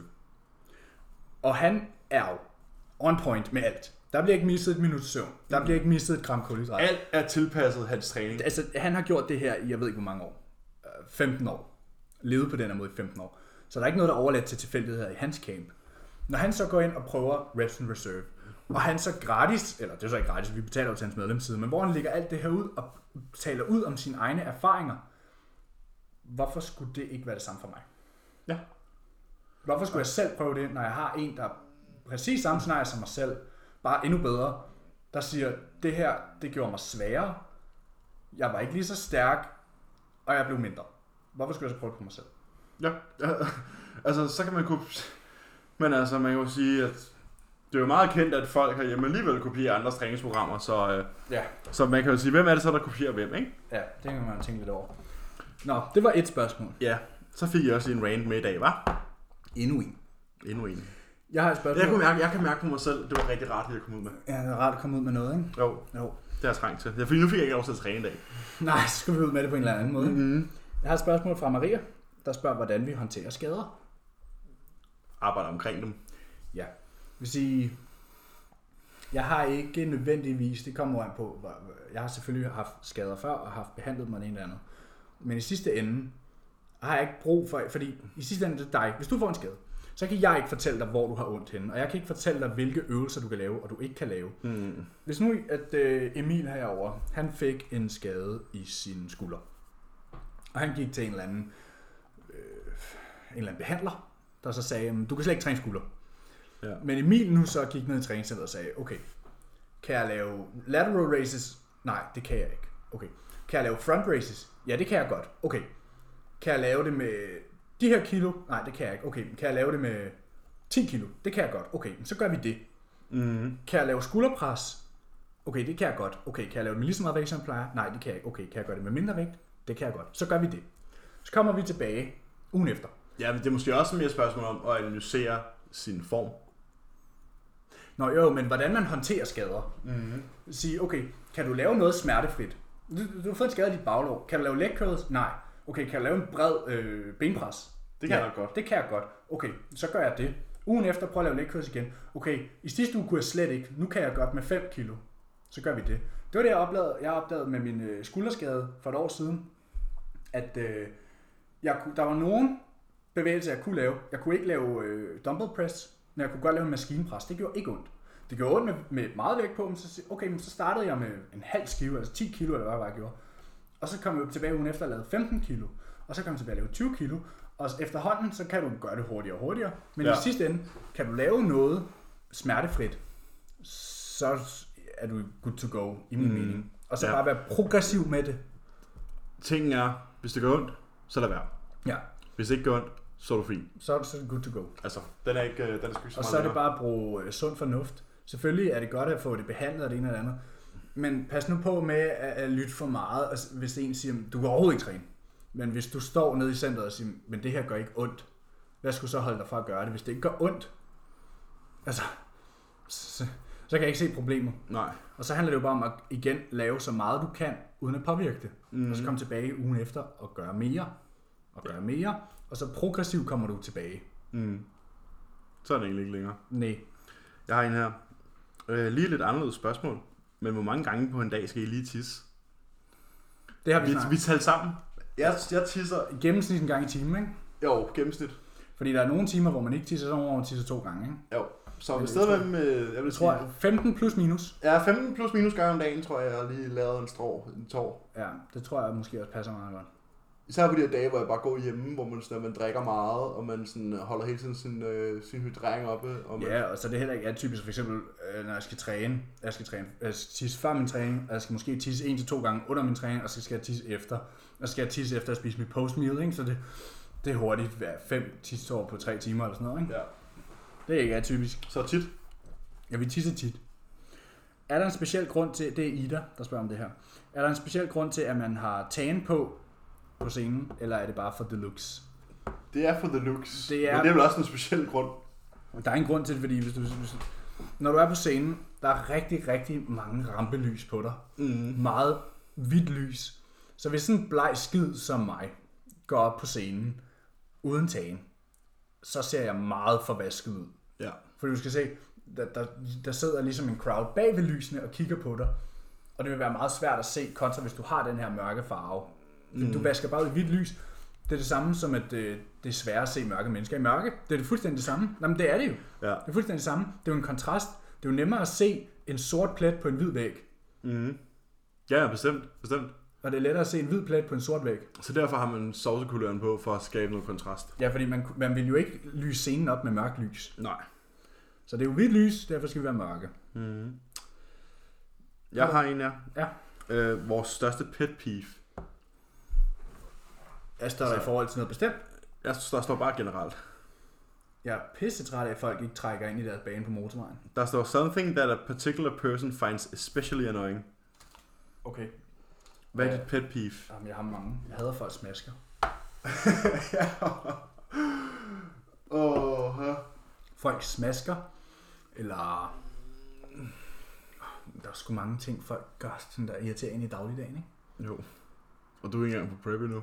Nej, nej, men bare sådan generelt, du ved, i trafik. Jeg tror, listen over pet peeves nu, og så om 14 uger. Nej, men i, det altså, er det, er så, jamen, det er så simpelt sådan der, nede i supermarkedet, når du har lagt dine varer op på båndet, så flytter du din tomme indkøbskurv fra den der holder. Ja, hvad er dit allerstørste pet peeve? Den ting, der irriterer mig aller, allermest i hele verden. Det er sgu et godt spørgsmål. Hvad er din største pet peeve i gymmet?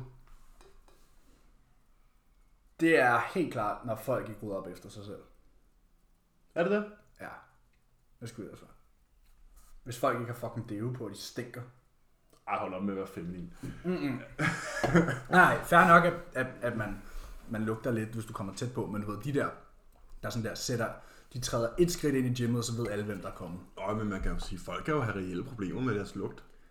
Nå jo, men det irriterer mig, at, at det skal gøre ondt i min næse i to timer at træne. det irriterer mig. Ja. Men at folk ikke rydder op, at, at, at, overlade en eller anden øh, plate-loaded maskine til en anden, med rigtig mange skiver på, det er irriterende. Ja. Det er det. Jeg hader folk ikke rydder op efter sig selv. Eller hvis man, nu i mit træningscenter, der har vi ligesom sådan tre afdelinger, hvis man kan sige det sådan. Mm. Og i hver afdeling er der tre forskellige typer vægtskiver. Og at folk så flytter den ene til den anden, og den tredje til den fjerde. Jeg gider ikke at finde øh, bumper plates, når jeg skal lave en maskinpres. Nej. Det er pisse irriterende. Ja. Så, men at folk ikke rydder op efter sig selv, det er helt klart den største pet peeve i træningen. Ja. Jeg ved sgu ikke, hvad, min største pet peeves er i gymmet. Jo, det er fucking irriterende, hvis folk ikke rydder op. Ja. Øh, og en anden ting er også, det er også hammerende irriterende. Øhm, hvis man sådan der ikke kan få lov til at work in. Ja.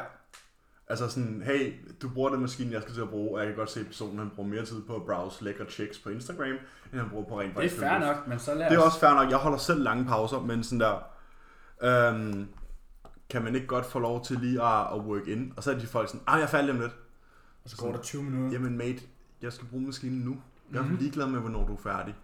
Altså, og det er sådan... Eller folk, der, der er sådan med vilje optager maskinen i rigtig lang tid. Det kan også være irriterende. Jeg kan godt optage en maskine i rigtig, rigtig lang Det kan jeg også godt. For eksempel, hvis jeg skal lave benpres. Ja, ja, men, men så Det kan må godt folk godt... Men kommer der en hen og siger, hey, må jeg arbejde imellem? Mm-hmm. Mhm. Det må du gerne, jeg har lang pause alligevel. Men jeg gider ikke til vægt, når jeg er på. Nej, Nej, der har maskinen. Mm, Og hvis du ikke er lige stærk som mig, så må det være dig, der gør det. ja, ellers må du blive stærkere. Det er fair. Og det er jo det samme med, at hvis, Jeg åbner altså lige vinduet og begynder at lugte podcast herinde. ja, at hvis der er en anden, der bruger en maskine, og jeg skal bruge den, og jeg så spørger, om jeg må være med, så er det da selvfølgelig mig, der tager mere min vægt på, eller tager hans vægt af, eller whatever. Og når han skal, skal køre sig, så siger jeg, hvor meget skal du have på? Det er super nemt på en pinloaded maskine eller eller Ja, andet. eller også så kan man hjælpe hinanden med skiverne. Ja. Altså, det er ikke, så går det hurtigere, ikke? Ja. En anden pet peeve, det tror jeg er sådan der...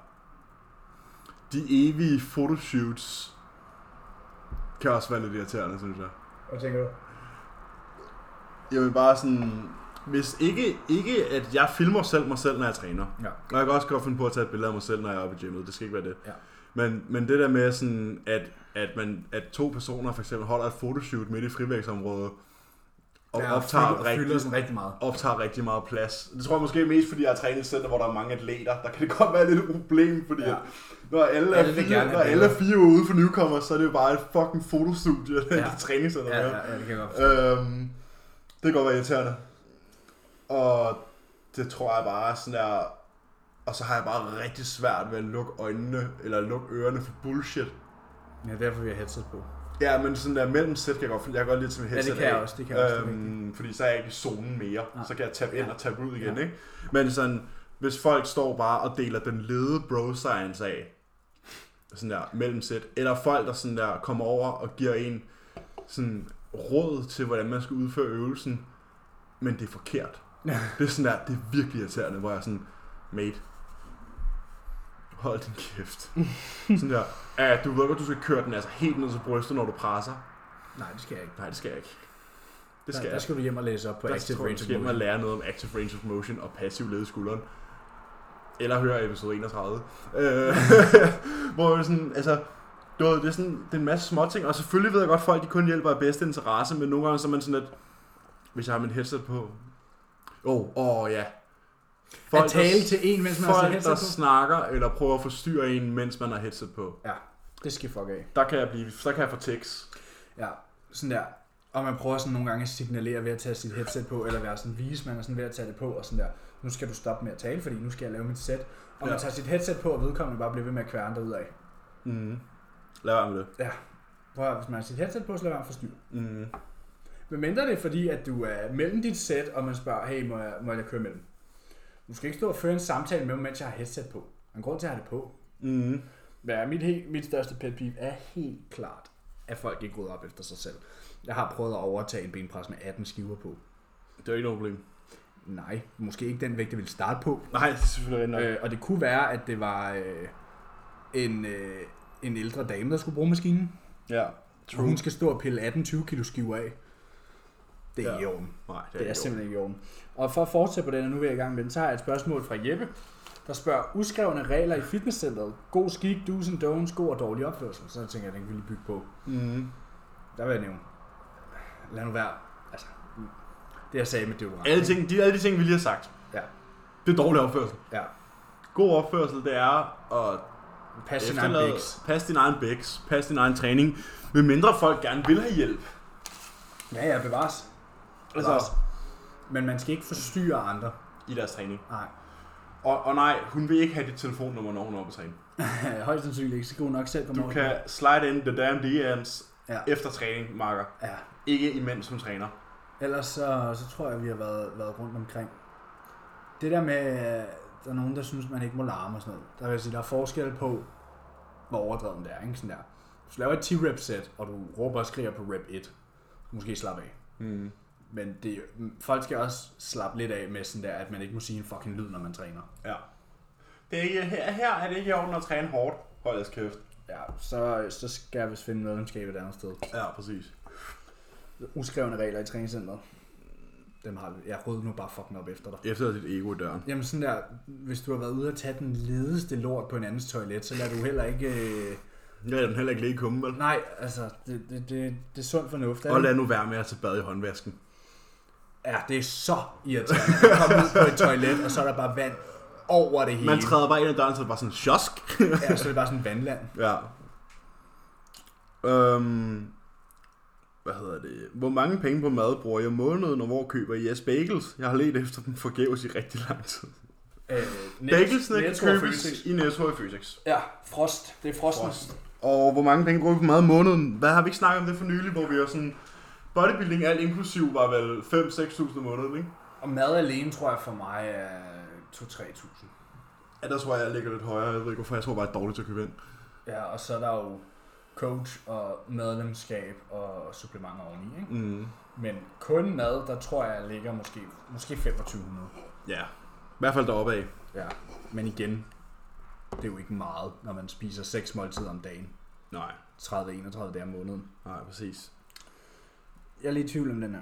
Nu læser jeg bare ud, hvad der står. Hvordan ser I ideel what I eat ud for jer, ikke kaloriemæssigt? Hvordan ser, jeg tror, det skulle stå en, hvordan ser en ideel what I eat ud for jer, ikke kaloriemæssigt? Så jeg tror måske, det der bliver ment er, hvis vi selv måtte vælge, hvad vi skulle spise 100%, og der ikke, det ikke var bodybuilding og noget, hvordan ville vi så spise på en dag? Det er sådan, jeg tolker det, siden der står ikke kaloriemæssigt. En perfekt uh, normal, normal day in life, Ja, der starter dagen ud med æg og bacon. for mig tror jeg, det vil være havregrød. Ja, men du er også God havregrød med smør og sukker og sødmælk.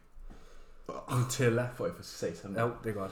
Øh, og så Måske en tebirkes ved siden af. frokost, der tror jeg, jeg vil have mig sådan en... En kebab. Øh, ikke en kebab. Det skulle men jeg have. Mere sådan en me- me- mexicansk pandekage med kylling. Nej, det skulle være en durum. Sådan en fajita pandekage. Det skulle være en durum.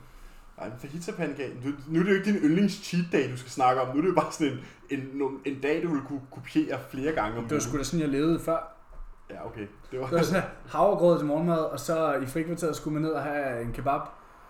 Eller en pizza, eller whatever. Ja, og så tror jeg, ja, der er jeg mere på sådan en madpandekage, eller sådan lækkert, nemt. Og så til Det skulle være super nemt at gå ned og købe en kebab. eftermiddagssnack, der er nok med sådan en, øh, nogle sandwiches.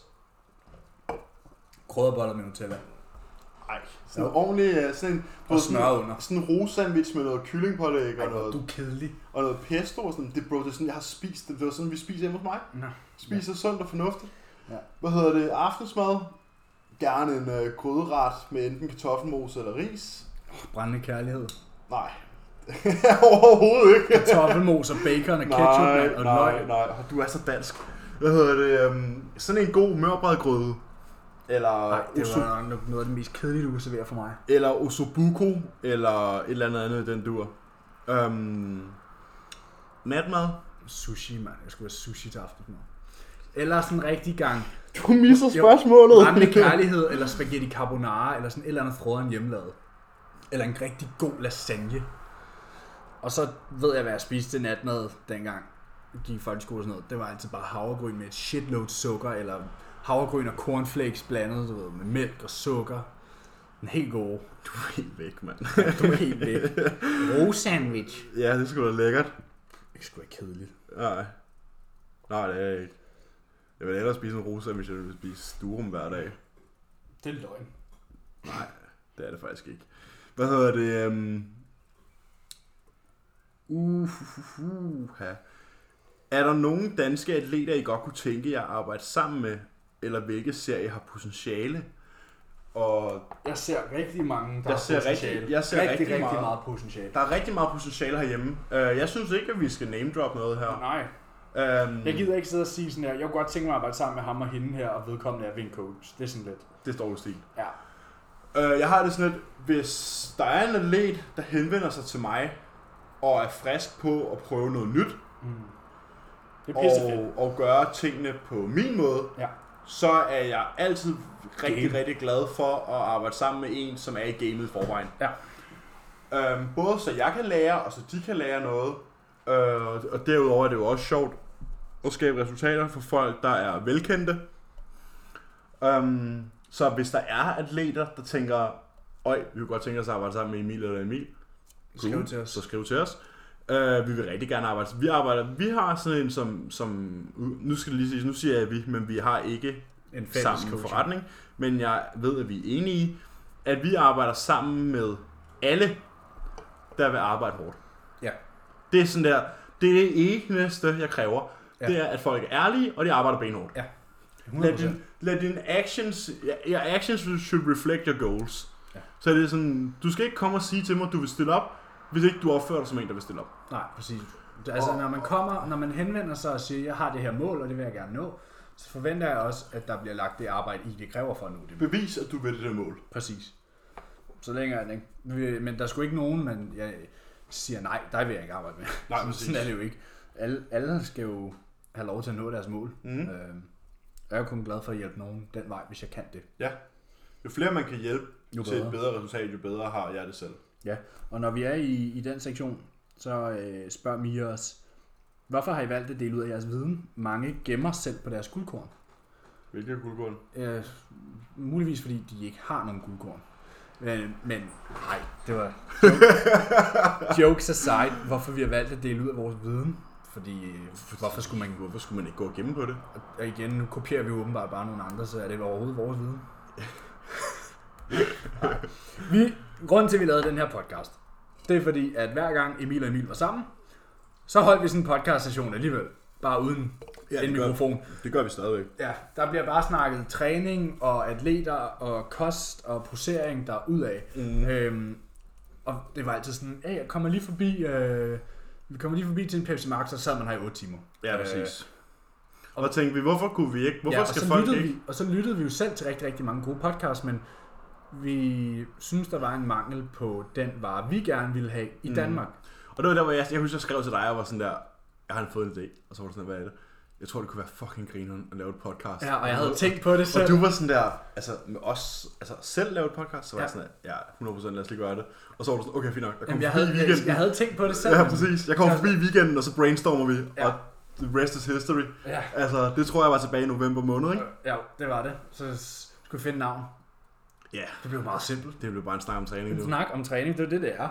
Det er det, vi altid har. Så det var jo egentlig bare fordi, at vi, vi selv er så gode til at snakke om de her ting, at vi kan kævle derud af i uendelige timer. Ja, Så tænkte hvorfor smider vi ikke bare en mikrofon op og deler lidt ud. og deler ud? Så kan folk jo enten... Altså, så det, vi tænkte, kan vi vide, om der er nogen, der gider at høre på os? Og det øh, var vi ikke selv særlig overbevist om, der var. Nej. Men det har vi jo så set, det er der, så derfor har vi fortsat. Mm-hmm. Øh, og det er vi intention om at blive ved med. Ja. Scenen er din. Øhm, Udover i gåseøjne, så meget det tillader, hvad øger I så jeres kalorier med af gangen under en reverse versus under en off-season? Okay, det, altså det kan man jo ikke sætte en tommelfinger på. Der er ikke en tommelfingerregel. Det kommer jo helt an på, hvem er det? Hvad vejer de? Hvordan har de udviklet sig det seneste stykke tid? Ja. Hvor meget mad er der på planen i forvejen? Hvad skete der sidste gang, du gav dem 30 gram carbs? Ja. Skete der ingenting med vægten? Okay, så skal du nok give dem mere end 30 gram carbs den her gang. Ja, lad os nu sige, at øh, vi kan tage to forskellige scenarier. Uh, lad os sige, øh, lad os sige, begge to er en reverse. Ja. Sidste ændring, der blev lavet, fik de begge to 400 kalorier mere. Ja. Den ene har tabt sig et kilo, den anden har taget 500 gram på. Ja. Den, der har taget 500 gram på, får sjov nok ikke mere mad. Ja, eller i hvert fald en mindre øgning end vedkommende, der har tabt sig et kilo, ikke? Jo, jo, præcis. Det, det, det, det kan man ikke sige. Det er meget individuelt. Altså hvis man coacher på den måde i hvert fald, at der bare er en fast, øh, formular, fast formular på, hvordan du får mad, så, så har de nok bare et program, der sidder og gør det for dem. Ja. Så det, det, det er svært at svare på. Det kommer sgu an på så meget. Mm. Hvad tænker, det er Jakob, der spørger om det her. Hvad tænker I om, at Mettemor ikke lukker fitnesscenteret op? Vil jeg sige, det, det, det seneste... Der er ikke nogen, der ved noget nu. Nej, det, Seneste nyt er, at der vil blive genforhandlet den 8. Ja. Øh, omkring åbning i midt-juni, højst Ja. sandsynligt. ja, så det er jo, det er jo, hvad vi må blive til. Det er jo, hvad der sker næste weekend. Som det hele tiden har været, vi kan kun forholde os om det, der er blevet sagt. Ja. Og så vidt jeg er orienteret, har Mette Mor ikke været ude at sige, jeg åbner ingen centre. Nej. Så, Så nu ser vi, hvad der sker. ja. Hvad hedder det? En ideel fedtprocent i off-season for både kvinder og mænd, og hvad foretrækker I for jeres klienter?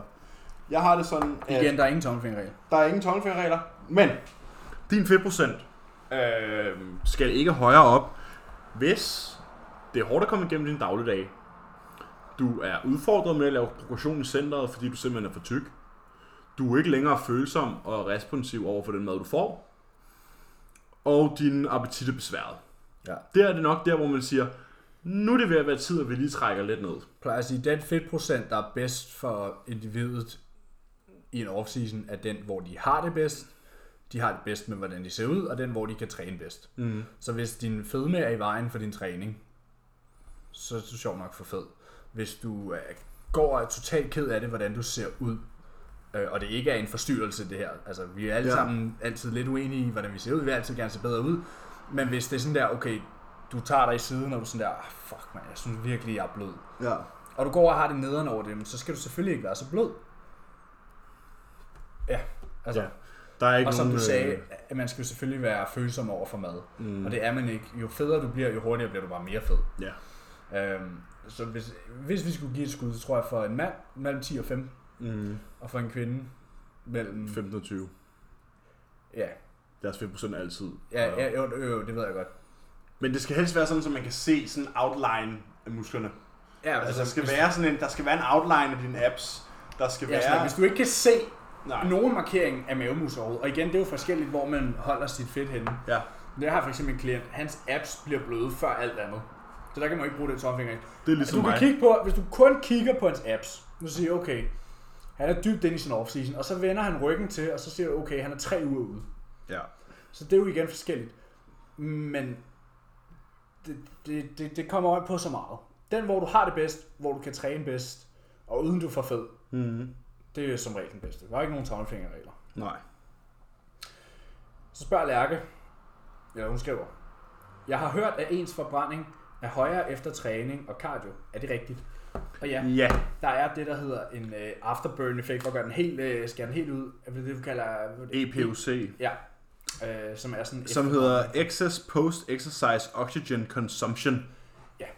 Som er, at din krop arbejder rigtig hårdt for at følge med, og derfor forbrænder mere energi Efter træning. efter træningen er slut, ja. Man kan sige, lige med det med cardio, der skal din cardio være intens, ligesom et, en, en typisk styrketræning er intens, altså eller prøv, har skiftende intervaller, det er det, jeg mener. Hvis, øh, hvis nu din cardio, for eksempel hvis du går en powerwalk på 20 minutter, så er det ikke fordi, der er super meget afterburn effekt. Men hvis du lavede 20 minutters intervalsprint, Ja. så ville der være det. Ja. Og det er det samme med styrketræning. Styrketræning er også ja jo intervaltræning. mere, jo mere Fordi. I et styrketræning, der yder du, og så holder du pause. Altså yder du, og så holder du pause. Mm. Mm. Det burde du i hvert fald. Der er også studier, der viser, at en meget, meget, meget intens bodybuilding styrketræning kan forbrænde op til mellem 600 og 800 kalorier i de følgende timer. Ja. Og der snakker vi altså om sådan en balls to the wall, to og en halv times ben, session. ben session, hvor du til sidst ikke rigtig kan finde ud af, om du har kvalme, ondt i hovedet, ondt i benene, eller bare træt. Ja, sådan om, om du overhovedet har sovet i nat. Ja, det er sådan en, der, der har du Det var sådan, vi begge to havde det efter vores seneste bentræning. Ja, i Rotherham. Nej, efter vores seneste bentræning. Nå, ja, ja, ja, puha. Jeg kom, da jeg kom hjem på ben i forgårs, der er det første, jeg gjorde, da jeg kom hjem. Du satte noget sød musik Jeg, på. sat, jeg har sat kærlighedsmusik på, og så har jeg lagt mig ind i min seng i to timer og bare haft under mig selv. Ja. Og jeg var så træt. Og, og Ja. restdagen, restdagen efter, der har jeg sovet, tror jeg sovet syv, syv og en halv time ifølge min aura. Og min readiness var udmærket.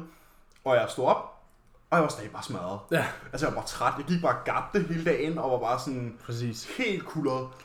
Der har du nok forbrændt til dels flere kalorier, end du gjorde på din armdag dagen inden. Ja, men der er en afterburn effekt at træne. Det er ganske Ja. korrekt. Så spørger Michelle, hvor mange gange har I skiftet coach? Hvad er jeres værste og bedste oplevelser med coaches? Så jeg har haft fire coaches. Det er også. mindre jeg tæller den coach med, jeg havde der var 15-16 år gammel, min fitnessudstyr og noget. Men sådan rigtig coachforløb var fire. Der er også. Jeg er hos Daniel Bagman, Kenneth Robert Han Jensen, Jordan Peters og nu hos Cooper Chillen. Ja, og jeg har så også været hos Jordan og Cooper, øh, og har så haft et øh, prep-forløb med Lars P. Peter Benson og Lars P. Mm. Ikke samtidig. Ikke samtidig, nej. øh, og, og to øh, også forskellige forløb, fordi forløbet med Lars var meget specielt i, i den form, at jeg lavede selv mine planer, øh, Mhm. men vi sådan var sparringspartnere. Ja. Det fungerede faktisk super godt. Mm. Hvad er den dårligste erfaring? Nu, nu skal vi selvfølgelig nævne nogle navne. Hvad er den dårligste erfaring, du har haft med i dine coaches? Åh. Dårligste erfaring. Har du en? Jeg tror lige, du skal starte. Jeg tror, jeg skal tænke over det. Jeg ikke... Nej, jeg ved sgu ikke. Altså, jeg har altid valgt folk, jeg stolede på. Ja, præcis. Øh, og så kan man jo sige dårlig erfaring, men altså... Jeg det er ikke fordi, jeg har, aldrig- sådan, jeg, har, jeg har ikke sådan et scenarie, hvor jeg kan sige, her var jeg godt skuffet. Nej, det er ikke sådan, jeg er ikke sådan, øh, man kan sige, jeg har aldrig følt, at jeg er blevet taget ved næsen, eller jeg er blevet snydt, eller jeg er blevet lovet noget, jeg ikke har fået. Nej, eller... ligesom, altså Helene snakkede jo på podcasten om, øh, hun havde været i et forløb, hvor hun skulle stille op mod vedkommende, mod sin coaches ja. partner, og hun følte virkelig, at hun var blevet sådan sat til. Så det vil jeg, Ja. det, det vil jeg Det er klassificere som en dårlig oplevelse. jeg har sgu aldrig haft en dårlig oplevelse. Altså, det, Nej, det heller ikke. Jeg vil sige, at der var lidt øh, med det der med hjemmetræningsprogrammet med Jordan, men det er jo så også, det er jo, hvad det er. Ja. Øh, Det er nok men, det dårligste, ikke? Det er jo nok det værste, jeg prøvede, og det er jo ikke engang slemt. Mm-mm. Altså, det er jo, fan, der var jo også en vis tillid om, at jeg godt kunne finde ud af at lave mit eget hjemmetræningsprogram, så det er jo Ja. fair nok. Ja. Øhm, så jeg har ikke rigtig haft nogen dårlige erfaringer, hvor jeg tænker, okay, det er noget rigtig lort. Nej, det har jeg heller ikke. Jeg hører om mange, Ja. men, øh, men jeg har ikke selv været i båden. Nej, det har jeg heller ikke. Jeg kan godt se tilbage nu og være sådan, okay, det var jeg ikke enig i, fordi at, hvis jeg havde været enig, havde jeg nok været hos den samme coach stadigvæk. Ja. Men, men det er ikke sådan, der er ikke noget, hvor jeg tænker, okay, han er bare en skændsel for den Nej. danske industri, for Nej, eksempel. nej, nej, slet ikke, slet ikke. Gode erfaringer, der er jo mange. Nu tænker jeg sådan, om man, om man kigger på sådan, hvad er det, vi snakker om, vi snakker gode erfaringer, sådan gode resultater, eller snakker vi en god oplevelse, fordi generelt har jeg jo ikke set mine coaches meget, øh, fordi det har været online forløb alle sammen. Ja. Øh, Så det er ikke fordi, jeg har mødtes med min coach særlig meget. Sige, jeg havde en pissegod oplevelse i Rotherham Mm-hmm. med Cuba. Øhm, og ser rigtig, rigtig meget frem til, han har jo givet mig en åben invitation til at komme og leve hos ham, når der engang er åben, og ligesom tage sådan et par dage og bo ved ham, og, og bare tage ved lære og bare suge til sig. Øhm, det glæder jeg mig meget til, men ellers er jeg jo sige, jeg har været på scenen to gange, Mm-hmm. og det har været fede oplevelser med den coach, jeg så havde med Peter og Lars dengang. Begge to fede oplevelser. Øhm, jeg har faktisk ikke nogen sådan fed oplevelse med Jordan, andet når man fik sådan en thumbs up. Ja. Øh, Det er ikke engang løgn, når man fik sådan en, det så godt ud. ja, der var et par gange, hvor Jordan virkelig skrev sådan der, wow, I'm really amazed by the fullness in your quads, eller sådan noget. Så var jeg sådan, okay. Okay, tak. Okay, tak, okay, tak, tak. øh, men det er ikke fordi, jeg har sådan et over... Det, det er jo også fordi, det er online forløb, ikke? Sådan, Mm. Ja. Har du en ekstremt positiv oplevelse? Generelt er man jo positiv over sin forløb. Ja, for ellers ville man nok ikke være der. Ja, præcis. Øh, nej, ikke specielt. Altså sådan, jo, nogle coaches er bedre end andre til at give sådan her feedback, konstruktiv feedback, Ja. hvor man sådan kan blive glad for den feedback, man får. Øhm, og det er ligesom det. Ja. Jeg ved ikke, om jeg har, jeg har ikke noget, der ligesom står ud sådan specielt. Nej. Altså, det var fedt, fedt at være på scenen dengang, og, og det var fedt at mærke sådan, at ens Men det var også ens eget valg. kampgejst, og det var også ens eget valg og sådan noget. Men, men øh, umiddelbart har jeg ikke sådan en, en oplevelse, som står mig sådan der, står klart. Nej. Jeg tror, bedste oplevelse med coach må næsten være, at jeg har fået en åben invitation til at komme og bo hos Cuba. Ja, præcis. Det, Det er altså rimelig fedt. det er klasse. Det er, det er nok sådan noget af det, der har gjort mig allermest glad, hvor min coach har sendt mig en besked, og virkelig sådan der, okay, det Ja. her er pissefedt. Mm. Det tror jeg er min fedeste oplevelse. Ja. Jeg skulle meget til at gøre en gladere. Nej. Har du flere? Nej. Har du ikke? Jeg synes, du sagde, du havde mange. Jo, jo, jo, jo, undskyld, undskyld, jeg har faktisk to mere. Jeg har faktisk to mere. Jeg har en for dyret jo. Jo, dyret. Dyret, han har spurgt. Hej gutter, jeg er nysgerrig på, hvilken investering I har lavet, som har været den bedste for jer. Um, Jeg tror, det er træningsrelateret, siden vi snakker om træning. Ja. Den bedste investering, jeg har lavet, det er at investere i uh, trainbyjp.com. Det er det helt klart også for mig. Og så min kondicykel. Ja. Jeg, ja, jeg bestilte, min, øh... jeg bestilte min cykel tilbage i oktober, og sådan der. Hvis jeg skulle have været i et træningscenter alle de gange, jeg skulle have lavet cardio. Jeg har edderbuk sparet mange timer af mit liv. Ja, og vores... Øh... Overring. Overrings. Ja, men helt klart, Train by JP er den bedste investering, jeg har lavet i forhold til min træningskarriere. Helt bestemt. Og så spørger han også, øh, Horde eller Alliance?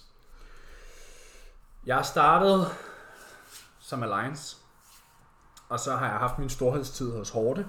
Mm. Øhm, og så ved jeg egentlig ikke, hvorfor man spiller Alliance nu, men jeg tror altid, min kærlighed ligger hos Horden. Jeg har altid været Alliance. Det fede er, at vi behøver ikke sige, hvad det her spørgsmål handler om, fordi du dem, der ved, ved. Dem, der ved, ved. Ja. Du ved, ligesom når jeg lægger et, en story op, hvor jeg har min uh, controller i hånden, og så skriver... Uh, og så har sådan en flyver, og en, en, nej, en flyver, og så står der sådan her, hvad dansk. Dem, der ved, de ved. Ja. Og dem, der ikke ved, de er sådan, hvad, hvad, hvad skal du til Tyskland for? Ja, hvad skal du i Polen? Nej, Polen, ja, ja. hvad fanden. Jeg ved ikke, hvor men, det ligger. Jeg spiller det ikke. Nej, nej, men det Polen. Nej, hvor fanden ligger hvad dansk? Min storhedstid var, da jeg spillede hårde. Og det, jeg vil altid se tilbage på den storhedstid som nogle af de bedste år i mit liv. Var fællesskab med, var en guild med nogle gode kammerater og min fætter og sådan noget. Det var pisse fedt. Men lige pt. spiller jeg Alliance. Og det, jeg kan ikke give dig nogen grund til, hvorfor. Nej. Øh, muligvis fordi, at mit account var blevet slettet med alle mine hårde øh, gutter. Så det, det var lidt nederen. Så prøver man noget nyt. Ja. Yeah. Jeg tror, det er fordi, at så var også sket en forandring på serverne, og min gamle server var død, og så skulle jeg vælge en ny, og så var det Alliance, der var mest i live der. Så var det den. Ja, yeah. det var hvad det var. Ja. Og så har jeg også et spørgsmål mere. Det har jeg også. Jeg har to. Skal I tage øhm, med Ja, kom. Michelle har spurgt, hvis I fik et barn, ville I så styre deres kost og træning? Nej, bestemt ikke. Uh, nej, jeg vil aldrig tvinge, uh, det er nemt at sige, at jeg er 21 år gammel, men uh, vi skulle ikke tvinge mit barn til at spise efter en kostplan eller det ene eller andet. Det er kun psykopater som mig selv, der vælger at gøre det. Uh, men, hvis de sagde, hey, jeg vil gerne bodybuilding. Hey, det der bodybuilding far, det er sgu egentlig meget sejt. Kan du ikke lære mig det? Så sagde jeg, det er noget, det nyt med låter for, jeg så ud. Så skulle jeg nok smøre madpakker dog. Ja. For satan. Ja, det tror jeg. Jeg tror sådan generelt vil vi være opmærksomme for børn på, at de får noget ordentligt at spise. Ja. Sådan at sørge for, at der er rig, ja, nok mere protein i diæten end... End alt muligt andet. Ja, sådan jeg kan godt nogle gange kigge på min lillebrors madpakke og tænke, der mangler lidt protein. Ja, ja jeg tror, det er sådan en, det er sådan en miljøskade, ikke? Jo, det tror øhm, jeg. Et lidt anderledes spørgsmål her. Synes I, man kan tillade sig at kalde sig naturlig, hvis man får lægeordineret testtilskud? Jeg skal aldrig stille op, så det er egentlig mere for min værdigheds skyld.